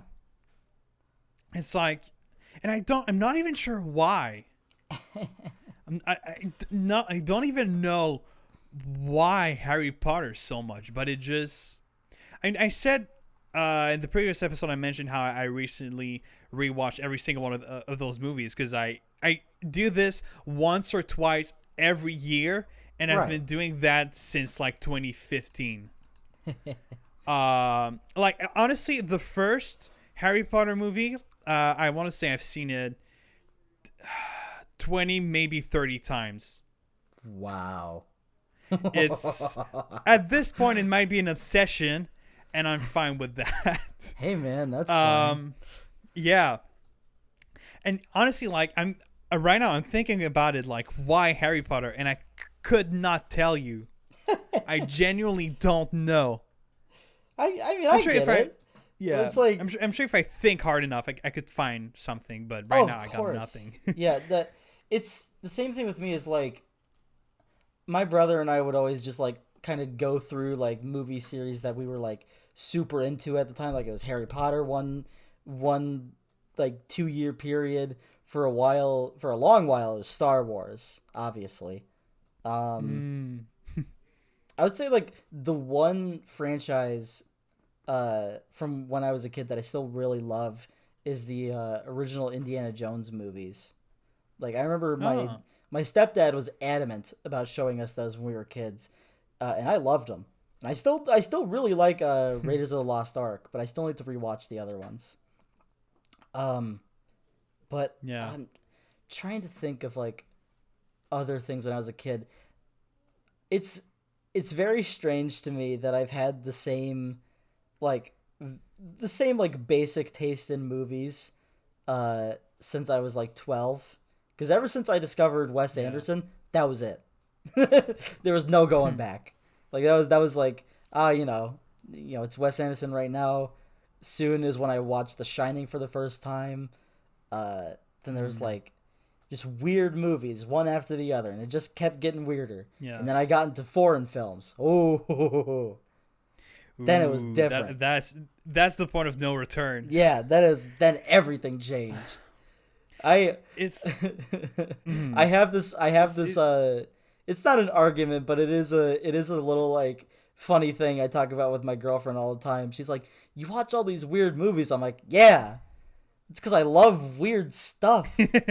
I, I yeah. the weirder I I mean, I think if you I think the more bizarre you get with stuff, just it doesn't necessarily the more weirder the the weirder the better. That's that's not what I'm saying, but it's like Mm-hmm. I like it when I like it when people just like take their idea and go as far as they possibly can with it. Yeah. Uh, and especially if it's bizarre and especially if it works. Mm-hmm. It's. Uh, I was thinking about that the other day, and it's funny how I've got like my tastes in terms of movies ha- really have like three different timelines, which is like elementary school, middle school, and high school, and then college, like right now. Um, and in elementary school, it was those movies that I mentioned, the Harry Potters, the Spider Man, all that kind of stuff Yeah. um high school middle school was when I really started to be like "Ar- okay yeah i really like movies when i started to when I, when I started to, to call myself a cinephile even though like i you know i guess yeah i was but um i started watching movies like um like Forrest Gump was a big one. My oh, my dad yeah. really really really likes Shawshank, so he showed me that, and I really I really liked it. Those types of movies, the the, the types of movies that you know you have to watch when you start to get really into movies. They're like the Oh yeah. No, it the type I, I hate I hate when people say that, but they're the type of movies that you have to watch if you want to consider yourself a cinephile. um, Well, it's like I there are a lot of movies. I get that- it, but like yeah, there, there's a lot of classics that I haven't seen. There's a lot of classics you probably haven't seen, but like a lot of it, absolutely. a, lot of like my past with movies and kind of like a, a good testament as to who I am today is like it wouldn't be the same uh, if not for my uh, for my dad and having him introduce all this stuff to me because he was he was really like the genesis point for everything. It was like he showed me movies, he showed me TV shows, he showed me video games. Like he made he had me Yeah. play Mario sixty four DS, uh, and that was that was a big thing. That Oh, was a wow. big thing for me. He was the first. He was the thing for music, pretty much. It was like a lot of the music that I listen to now I discovered Hmm. on my own, but like there's obviously still remnants of what my dad showed me, and so it's like mm-hmm. it. I think about it a lot, and I talk about it w- with him whenever I see him. It's like, man, yeah, I genuinely probably I wouldn't I would not be sitting here with this podcast if it weren't for the stuff that my dad uh introduced me to at such a young age. Wow. but yeah, I, I, yeah. I, I, I'm really happy with the way that everything uh, turned out to get this uh, Yeah. podcast rolling. I we haven't talked about it like since Mm-hmm. probably like the first episode, but how insane is it that like you and I just met on on Reddit randomly? I actually think about that a lot. like it's I don't know. I feel I will say this is like going to be the sweet awe moment of the podcast. I am very happy that you you found my post because that was I, I remember like the, there were like uh I think there was like a week from the moment where I had the idea to post um to post on Reddit and when I actually did. And it was a week where I was so scared that all the the response I would get would be some people that would that were like half interested. And then I'd start a podcast and the other person would stop after like two or three episodes. And Right. then I got your uh your call and I, I told I'm sure I told the story on the first episode but Yeah. to to those who haven't seen that, the only reason, pretty much the only reason, besides the fact that you know you were a good fit, that I, the only reason that I chose you was because you were the only one who actually answered to me, and you like you know I asked, oh send me uh send me your Discord, and you did, and then I called you, and then you answered back. but then so I remember we uh, like you remember the the first call we we got Yeah. in together when we first was- met. I was on I was on my awful uh, Chromebook, which I have sitting over on my uh, over on my bed. Hmm. Uh, but like I I was on that. I was at my I was I was I was at I was in my hometown, uh, just like hanging out with my parents for the weekend. And I'm like, yeah, I, am like I can call now. And Mm-hmm. I just I remember it was very it was very strange because like the biggest Yeah. okay this is this is really funny. Um, Yeah. but my biggest thing at the time was I was worried. I wasn't exactly worried, but I was very. I was like, okay, how old is this guy gonna be? I was, I was Mm. I had the same thing. yeah. It was like, okay, am I gonna be doing this with like some random forty year old or something like that? Uh, which would be interesting, no doubt. Uh, but I am glad. If, honestly, if you had answered and said, "Oh, I'm 40 years old," I would have immediately said, "Like, yeah, no, I'm 18 years old. That's weird." Yeah, and it's I, very I'd assume that a lot of 40 years old would have been like, "Oh, yeah, that's weird. Goodbye." Yeah, yeah. I, I, I am, I am glad that it was you. not only because, not only because obviously, Mm-hmm. It's like, mhm. not not only because I like talking to you, but it's also like I'm glad they we're the same age, or like you know, pretty Yeah. much the same age. yeah. I mean, you're what, like 2002? Yeah, Yeah, 2003 for me. So it's basically the same thing. And basically. like, I, I remember you told me your age. And I was like, "Oh, thank God." yeah, it was the same thing for me. oh my god, and yeah. no i feel like i don't know uh, from from the moment where we did that first talk uh, emily was like was like all right i'm not asking anyone else. This is the guy i'm looking for. Because it was like I I actually remember that like on our first few calls and even on the first few episodes when you really like we when we were like starting to get to know each other we were sometimes you would talk about something and I'd be like, "Oh my god, I'm this the, the same way about that thing," and that's that's that's really uh, really weird. But like, I I think we got we both got very lucky to like. Oh yeah, Insanely together lucky. It's like Ugh. yeah, And it's like I, I the moment I remember so clearly. I was like literally about to go to bed. I'm like, oh, I'll hop on the Criterion subreddit for a little bit, and I was just kind of I was looking around and I saw and I saw your post and I was like, oh, that sounds like fun. And I'm like, because like at that time, at that time, the only thing I was doing regarding like the internet or YouTube in general was I was like mm-hmm. very very sporadically like making shorts and I thought I thought that was going to be all. And then you and I started talking into the mm-hmm. podcast and then that that kind of helped me it helped me kind of like get back into the mood of like, oh, you know what? I should get I should get back out there and start doing more creative things more often. Um damn. so I'm I no, I'm happy for how this all turned out. Yeah. Yeah, it's like I it I had wanted to make a, a podcast for like actual not not necessarily years, but for a while. Oh, and yeah. I knew that I wanted to make a, a podcast about movies, but like I never really knew anyone who was uh, as much into movies as I was and who wasn't too like I did not know un- until I went to, to film school. I didn't know anyone who knew what the Criterion Collection was, and uh, even in film school, I didn't know anyone who like, you know, was the, the right type of person to make a podcast with. Uh, but yeah, but you know what? You know what I think is funny though is we're talking about this whole thing as if we'd been making that for years. But It's we- only this it's is only this is our only been- twenty yeah. episode. It's only been like It's been a few months. six months. Yeah, six months. It'll be a year before we know it. But yeah, yeah, for sure. Oh man, can you imagine like the the first anniversary of movie dudes? oh god. This is, this is crazy. Yeah, it's absolutely man. crazy. We gotta, man, we gotta make something big.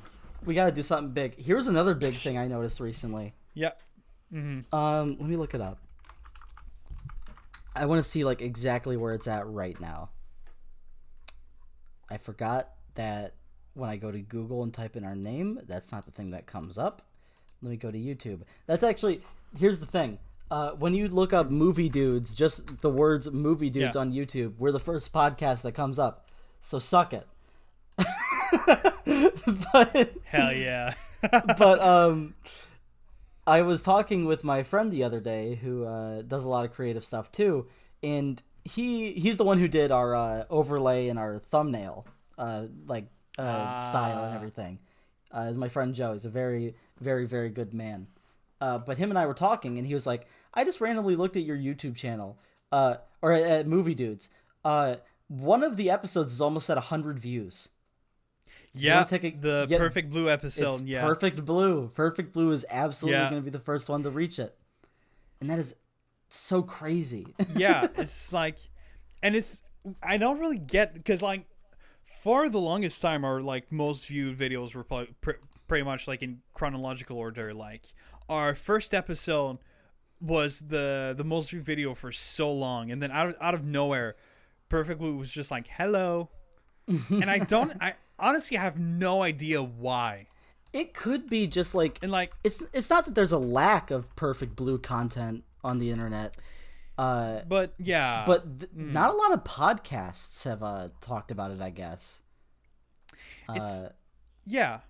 but yeah, I'm trying to think of like like other movies we've we've talked about that are like extremely niche. Mishima's one of them. Mishi- Mishima's probably our. I would say like either. Mishima's niche. Yeah. What's that? Yeah, I would say like Mishima and Solaris are probably like the most niche ones we've talked about. Yeah.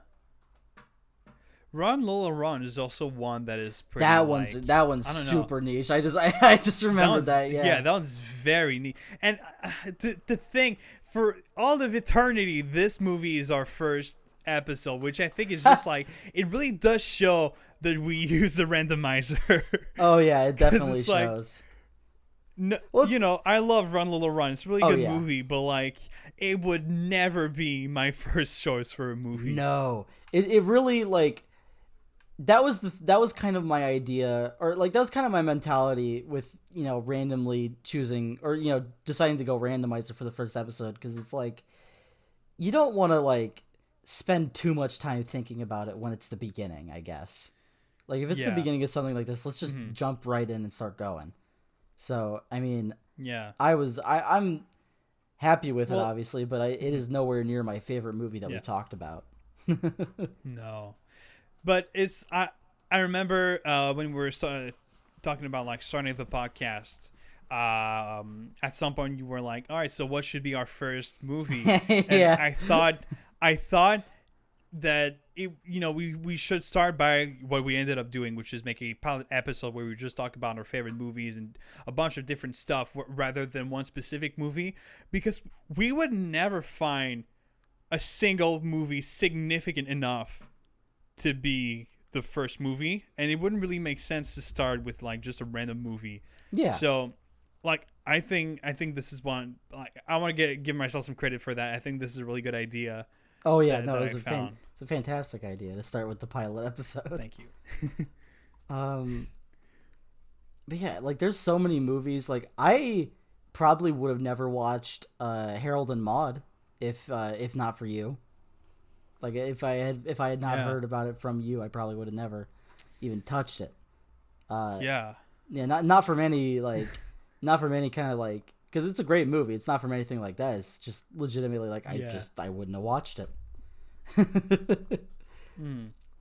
Yeah, which is inter- interesting because it's like it, you know, your favorite director is Wes Anderson, and it's got a Mhm. very, It's very Wes Anderson it's very to it. close. Yeah. very close. Yeah, um, yeah, and I think mine would be probably Run Lola Run, the in terms of uh, movies that I probably wouldn't wouldn't have seen.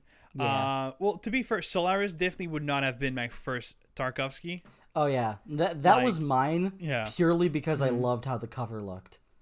Like I Oh, remember wow. I remember I was on Amazon just kind of like looking through Criterion and I saw the Solaris cover and I'm like, "Oh." I was like that one looks good.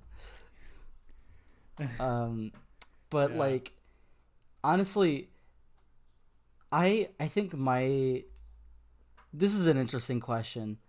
What do you think is like Mhm. I don't know. What do you think is like the episode that you're most happy with us making? Like not even in terms of how good the episode is, just like an episode that you're really happy with. You know what? I've been thinking about that last week. I and I think maybe my favorite episode might be the Mishima one because Mishima's I close. just thought, like, I just, you know, it's one of the episodes in terms of like how much fun I had shooting the episode, yeah. just with all our like our reactions to the Oscars nominations. Oh and, yeah, you no, know, that one's fantastic. my me me raging about Denis Villeneuve and you raging about Don't Look Up. uh, I just like you know I'm, I'm t- talking as if it was like a while ago. It was last week. yeah, it was like, it Yeah, just um, it, it, I knew whenever the Oscar nominations would come out, I knew whatever Mm-hmm. episode that we talk about that would inevitably be one of my favorites. Uh yeah, of course, yeah. Uh, but in terms of like, in terms of my choice, there's there's episodes like Perfect Blue where like the movie itself is so close to my heart. Like I love that movie so much. Uh, but then there's also, I think yeah, genuinely one of the episodes that I keep returning to, uh, like even just to listen to fragments of is uh is House.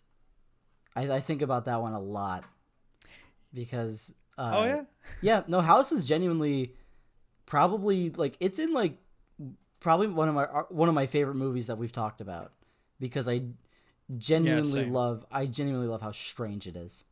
Uh but yeah. you know, it's like I don't know if I don't even know if like I particularly love the episode. I just love that we talked about it. It is like yeah, kind of kind of amazing that this happened to be our second episode, and I think we, we made it clear like before we made that episode, we both made it clear very fast that we both love this movie. Oh yeah. Cuz that was another one of the uh Criterion movies that like I initially was like, yeah, I want to see that. Like when I first started getting into Criterion, I remember Yeah. seeing that movie uh recommended Yeah. or like you know, it was one of it's cuz it's one of the big Criterion movies. It's one of the ones that's talked about a lot. Oh, it absolutely is. Uh, and I remember yeah. it being talked about and I remember seeing it and going Sonic- like yeah. I'm like I'm like I want to see that. I'm starting Uh, to think what I, what actually made me want to watch it. I I'm not even sure.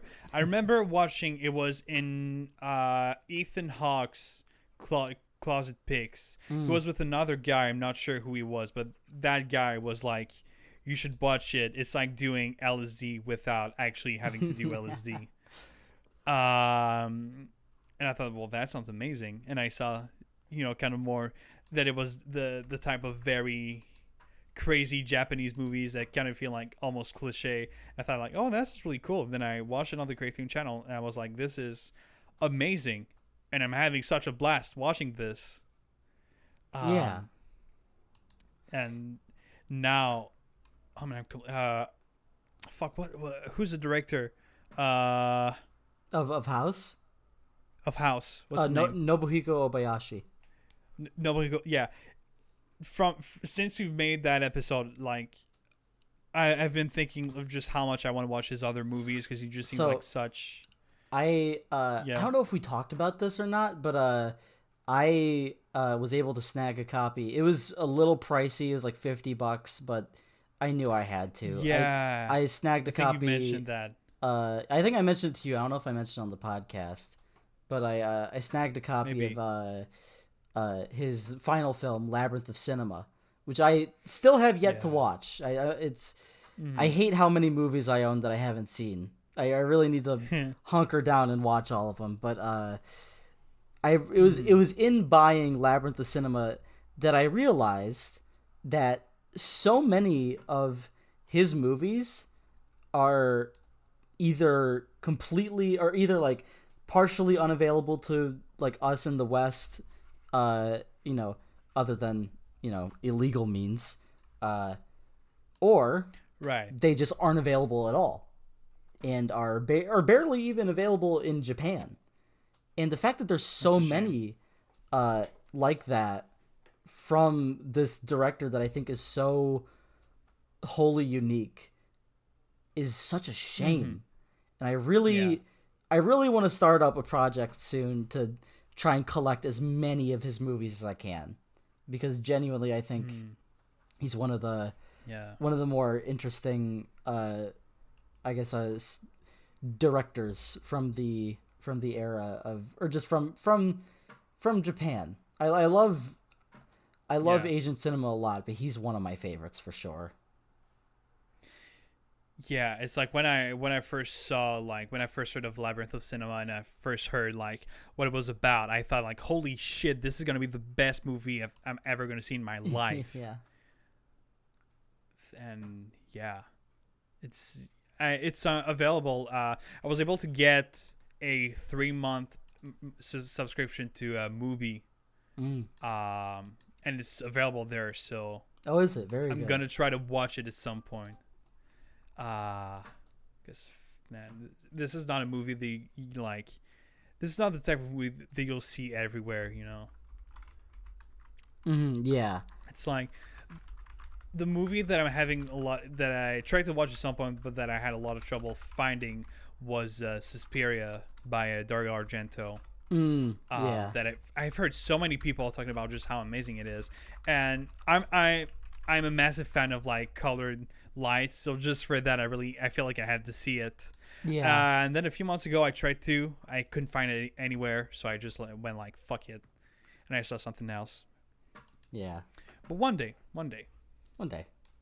Yeah it's yeah, it's just it's a big it's a big like thing I've always had in terms of like how I I guess view um the entire situation of uh of uh you know watching movies through uh, other means is uh is if if you if the original company hasn't made it available through any means that I can purchase or stream or even like buy a DVD of it out where or out somewhere, then I feel like I'm with.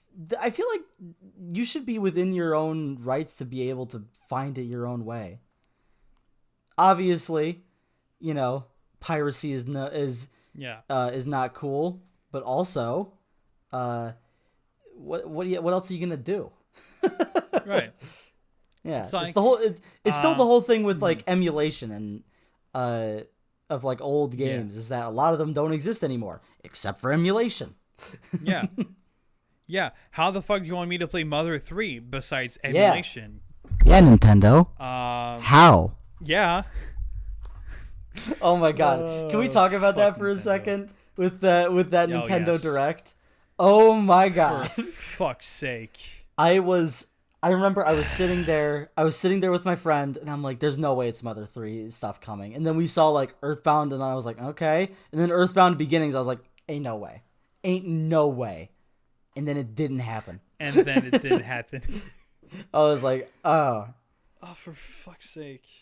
There was a moment uh, I remember oh what was it I had a dream this is true I had a dream like I think last night where uh, Shit. Nintendo revealed Mother 3 like that's a real dream I had All right. that's how that's how much it invades my subconscious So Nintendo, if you don't want people to pirate your games Yeah. and emulate them, I don't know what else to say. Yeah. yeah, that's It's like people are, aren't just just gonna be like, all right, well, I guess I'm not playing this amazing game. oh yeah, they're gonna find a way, Nintendo. You could at least give them that way. They're gonna, yeah, Yeah, uh huh. yeah. Well, it's If you, it- it's yeah, a whole thing. you can, you can. Yeah It's like it, it is. It is so weird how it feels like they don't want to acknowledge that this game exists, yeah, and it's so weird. yeah. Here's okay. Here's one situation where like even if it's Yeah. like the only legal way to watch it, I'm not gonna do it. Is uh for newer movies that are hard to go see in theaters that go up on a uh, rent that go up on like streaming services to rent uh, for twenty dollars. That is insane. Like recently with uh the new uh Joaquin Phoenix movie, uh, Come On, Come On, uh in America it was only available for like I think a month, uh, for uh renting Mm-hmm. for twenty bucks, and like I looked at it and went, that's not gonna happen. and then um Yeah, and then like literally today when I was watching uh her, I was like, wait, what about that Come On Come On movie? Like is that is that out yet? And yes, you can rent it for about five bucks, which is extremely reasonable. Uh so Yeah. I will I will try and watch that very soon. Uh mm-hmm. yeah, I've heard a lot of a lot of good stuff about it. oh yeah, same here. It's like one of my yeah. friends it's it's like one of my friends' favorite movies of last year. So I really I really got to see it. Hmm. Mm-hmm. Um But but, but yeah. yeah.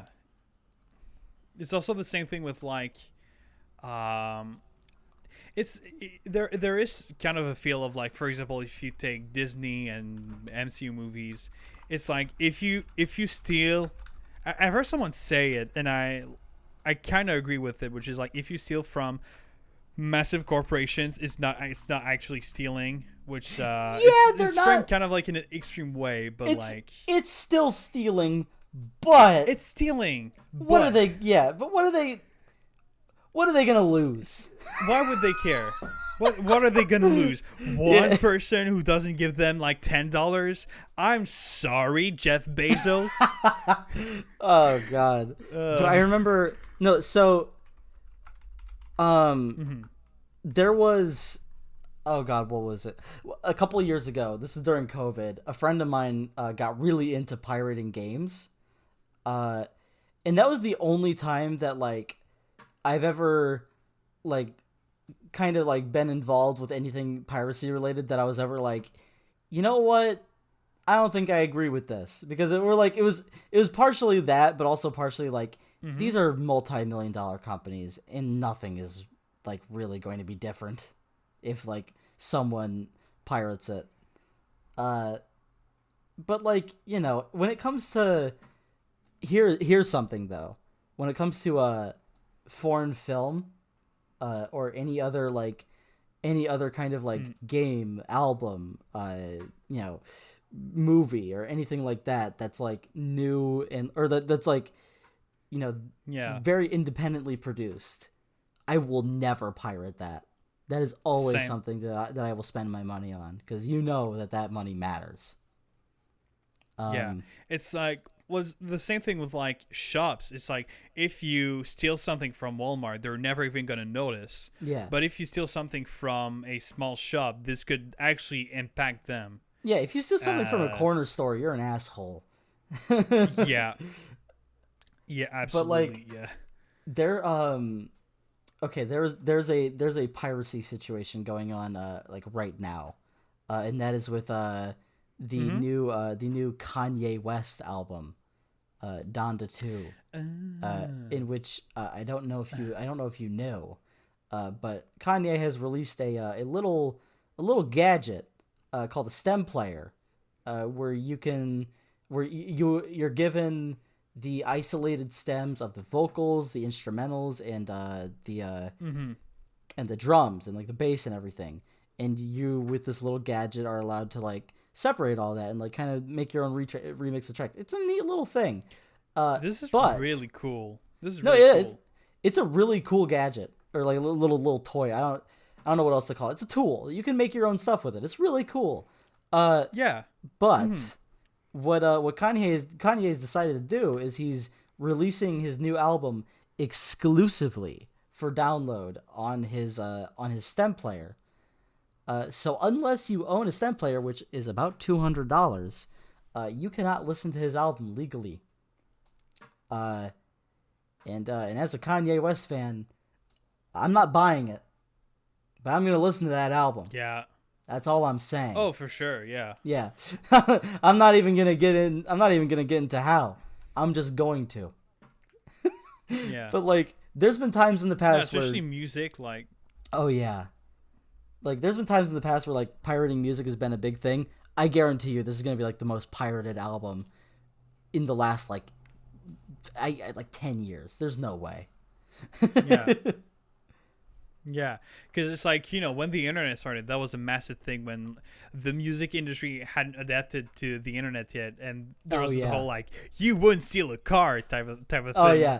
What, what was Uh, the band that tried to sue Napster? Was it Metallica? Maybe I think it might have been. I don't remember. uh, that does sound familiar, so Yeah, I'm gonna say that you're right. I, I'm pretty sure it was Metallica. Like, you know, but I remember that that was a big yeah. thing back then because it was like, oh man, it was like uh, Yeah. Metallica suing Napster. What's gonna happen? Yeah. Uh, and then you know, iTunes arrived and Spotify arrived as well, and now we've got like so many different platforms to listen to music to, and now you've got this thing where people are kind of start, starting to. Uh, we mentioned that in, in the previous episode, but there was there was the whole um, Spotify thing. Um, yeah, yeah, it? with with uh, Joe Yeah. Rogan and uh, Yeah. artists like Neil Young pulling out. That kind of thing has died down. yeah, I really, I really thought it was going to be Uh-huh. like, it, I really thought there was only going to be like two outcomes, with one of them being like Mm-hmm. people are going to pull out, or no one's going to care in a month.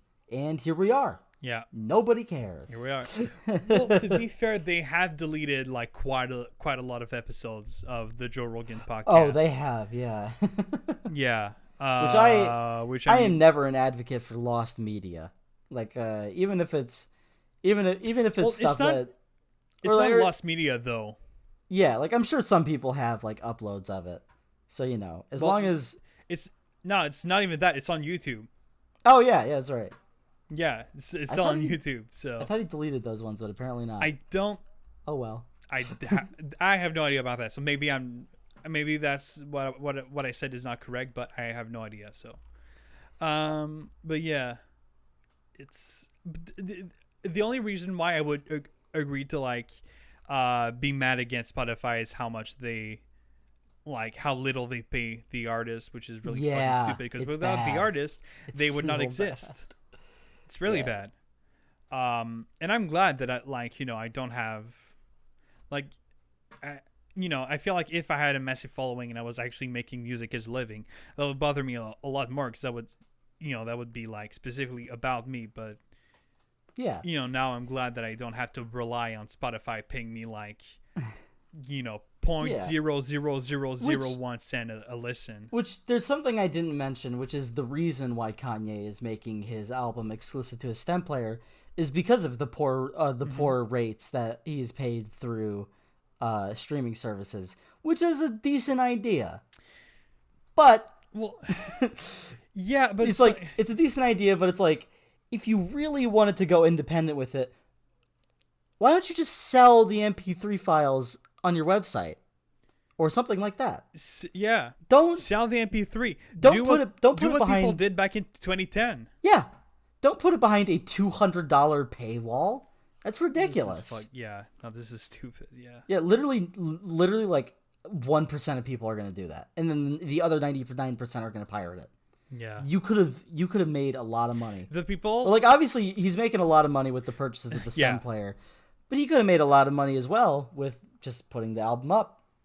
probably could have made a lot more money from just selling the. the, the I would have bought it. I would have done it. Yeah, yeah, and you're definitely not alone. Exactly, yeah. Like, yeah. I mean, I feel like the people who are actually going to buy the stem player are either very rich or very stupid or both. Probably both. well, like when when the Um, when the stem player initially released, I remember I saw it. I'm like, that's kind of cool. I'm like, that's a cool thing. Like if he ever drops the price or something, I might consider it. Like it's a neat little gadget. I don't think I'd ever buy it for. Yeah. I don't think I'd ever buy it for anything less than a hundred dollars. But you know, it, Hmm. I remember. Uh, I've, I've I've been seeing people who've been buying it specifically for the album, and obviously, uh, the album didn't come out on the 22nd because of course it didn't because it's Kanye. Uh, but hmm uh, yeah, it's. I think, I think the world of streaming is probably going to change a little bit within the next couple of years with like, just kind of the Yeah. rates. I hope it does at least. hmm Well, it's you know you've got like, I mean, obviously when streaming started, you had Netflix and you had a few others. Then um, around like 20, 2019, 2020, you had the whole craze where everyone, every single company and their moms were making their own streaming service. Oh yeah. and um, you know and f- now i feel like it's kind of starting to die down a bit It is. i feel like within yeah. a f- couple of years you know if, if if we can live in a world where we have like three different streaming services that'll be great yeah. i mean like we're very lucky in canada because we have this amazing creation of humans that is called crave yes. which yeah. Yeah. You is talked a about mix that before. Yeah, which for those who don't know is a mix of Hulu and HBO Max and a few other streaming services that aren't available uh here. So, you know, if I want to watch Dune or if I want to watch like Euphoria or you know, those types of shows, just use Crave. It's all it's all there. It's all there. The only um I think the only for for people in America, I think the only necessary streaming services are HBO Max and Netflix, and maybe Hulu. Yeah. if you want it, and Disney Plus. Disney Plus is really Yeah. good, um, especially if you have a kid. Oh my god, the the amount of yeah, times if you have a kid, Oh, for forget about it. There, I remember. Uh, my uh, we have uh, my little cousin comes over to my dad's house a lot, uh, and literally every time she's there, they just put on like Dis- something on Disney Plus, and they just hang out. It's like, God, that would have been insane when I was a kid. I don't think I could have compre- even comprehended it. oh, Yeah. I would have loved Disney Plus. Holy shit. oh my God, yeah. I would have watched stuff all been the time. best. Maybe it's good. Dude, that- maybe just it's, imagine- Maybe, maybe it's good that we didn't have streaming services. I feel like we wouldn't have gotten anything done. Kinda, yeah. just, just, I mean, Uh, just knowing the kind of person that I am. I don't know. yeah. Oh yeah. I mean, honestly, like, f- screw the Disney Pixar movies. I don't. Just the fact that it's a place where you can watch every single Simpsons episode, oh, like in HD. I took so Is- much advantage of that my first year of college, dude. yeah. Dude. Oh yeah. Same. Uh, like just watching all like this is something that I do like every Halloween Mm-hmm. since Disney Plus has come out, which is for all of October. I just watch every single Treehouse of Horror because they're I- like my favorite episodes. oh yeah, I watched at least like the first twelve. Uh, I have season. Oh, what seasons Yeah. do I have on DVD? Uh, I think I have like seasons one through fifteen. I have a good bit of them, because my dad and I used to collect a lot of DVDs. Mhm. Um, but that was what I used before, and it's like now I'm glad that like even if those DVDs like don't work anymore, I'm glad that I have like a reliable way to watch it. Um, same thing with Futurama now, because um, Yeah. most of Futurama's on uh, Hulu, I'm pretty sure, or all of it is. Um, but I still have Yeah. my old DVDs because that was what I watched growing up. That's what, and that's why I'm such a big physical media guy still. like I, Oh yeah. literally today I went out and I went out to my local like used video store and I bought a Blu-ray of her just because I I wanted it. Ah. I, I wanted to I wanted to have a regular copy of it. Well, I mean, one so I didn't have to so I didn't have to rent it again, uh, like I did the first Yeah. time I watched it. Uh, but yeah, it's plus it's just good to have. But yeah, I had Yeah. Got like, I'm ve- I'm very happy to have like a pretty good, I I'd say pretty good, uh, Blu-ray collection, Oh yeah, same here. which I'm yeah, which I'm looking at right now, and I'm like, ah, that's I do. Oh my It's god, nice every day, every day I look over it and I'm like, Yeah. yeah. Same thing with my record collection. Yeah.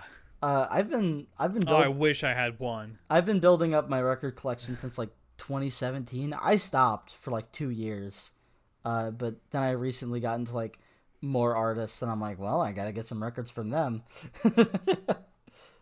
uh, but yeah, it's yeah. been it's been it's been growing. I had to buy a shelf recently because I wanted an actual place to put them all instead of crates. Ooh, But yeah, it looks it looks real nice. Um, it's nice. I'd love to have a, uh, to have a record player, but I don't have the room. So oh, I get it. one yeah. day, one day. one day. Well, whenever you do ask me, and I'll I'll tell you exactly what you what you need to Mhm. get. Uh, because I've been I've been in this oh, game for sure, a while. for sure. Awesome. yeah, Yeah. and- and I got a lot of There's friends like- who are too, mhm. so I can ask them. There's there's like this um the this Phil Collins uh record set which, which is like um a, an album that he made which is like just you know a compilation of his biggest classics Yeah. and the um, the record for for that is like massive and there's like Ooh. three three or four different like well, discs and oh my uh, god. you know i'm i'm a massive phil collins fan so like this is Mm. like the, The- thing that i want to have the biggest record set I have is uh I have the original soundtrack from uh Persona 5 uh and it's four records. yo It I am so lucky to have it. And I have the uh it's they they recently uh did uh pressings of the entire like every Persona game they did a they did a pressing of every main Persona game soundtrack. I couldn't afford all of them, but I was Oh, able man. I was able to pick up Persona 4 and that's coming later this year. So I'm very very happy about that. that's so cool But yeah. if i were to have any any video game soundtrack and specifically records it would be persona 5 because it Oh, just got the vibe Mm. It's it is the most vi- it's the most vibiest soundtrack. Which um, oh man it is one of my favorite soundtracks of all time Oh yeah. Which in terms of uh, other I guess recent announcements, uh, Persona 5 Royal and uh, Persona 5 Strikers soundtracks finally got onto Spotify. So I'm very very happy about that. Ooh, And other streaming services too. cool. Not just Spotify. yeah not just spotify Yeah. So if, if you use Apple Music, there you go. um yeah oh boy. So, do we uh we've been going for a while. Do we uh we've been Wanna- yeah do, do we want to get into next week's movie? yeah Yeah. I guess so. You know what's funny is like this week. So I don't know if you saw that on my Letterboxd, but this week I actually watched Don't Look Up. Oh, So, and I- and yeah, I I, did thought, see like, that. Yeah, forgot and I thought like, up. oh, the episodes we're gonna spend so much time like talking about Don't Look Up, but we're probably gonna end up talking about that Let's- next week. Let's save that for next week. I would love to talk Yeah. about that awful, awful movie. I- I have stuff to say about it. Yeah, Very for good. sure. Oh god, that's gonna be great. uh, oh, that's gonna be a fun conversation. oh god. That's gonna be Tune- for next. Tune in. Tune in next time. Um. All right, so I just remember that I'm I'm the one using the randomizer this time. So, hold on, let me. I get it. I get it. I completely forgot. Uh, hold on. Uh, where is my? l- There it is. Um.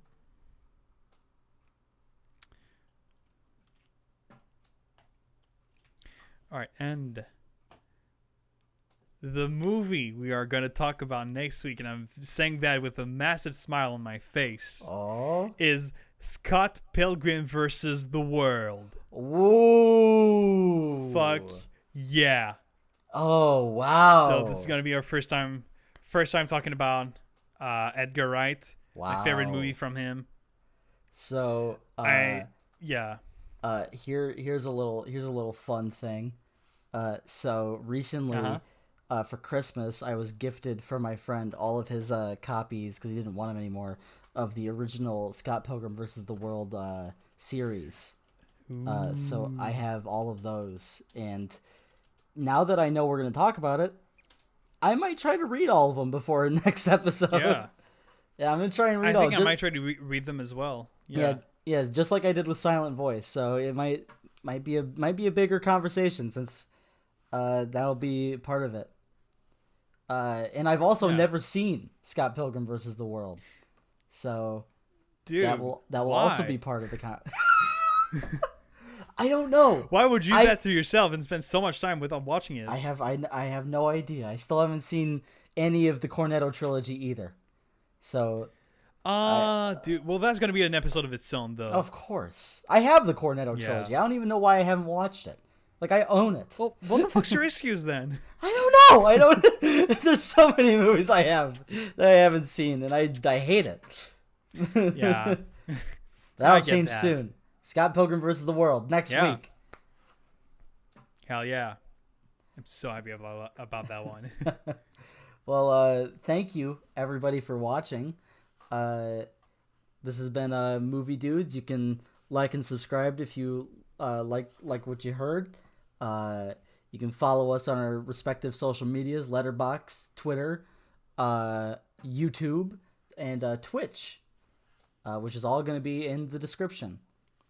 You can also listen to this spot uh, this uh, podcast on Spotify and YouTube. Apple Music uh, probably coming soon. I've been trying to get that set up, maybe. Uh, but uh, have a have a good rest of your night or day whenever you're listening to this. Uh, bye bye. Bye.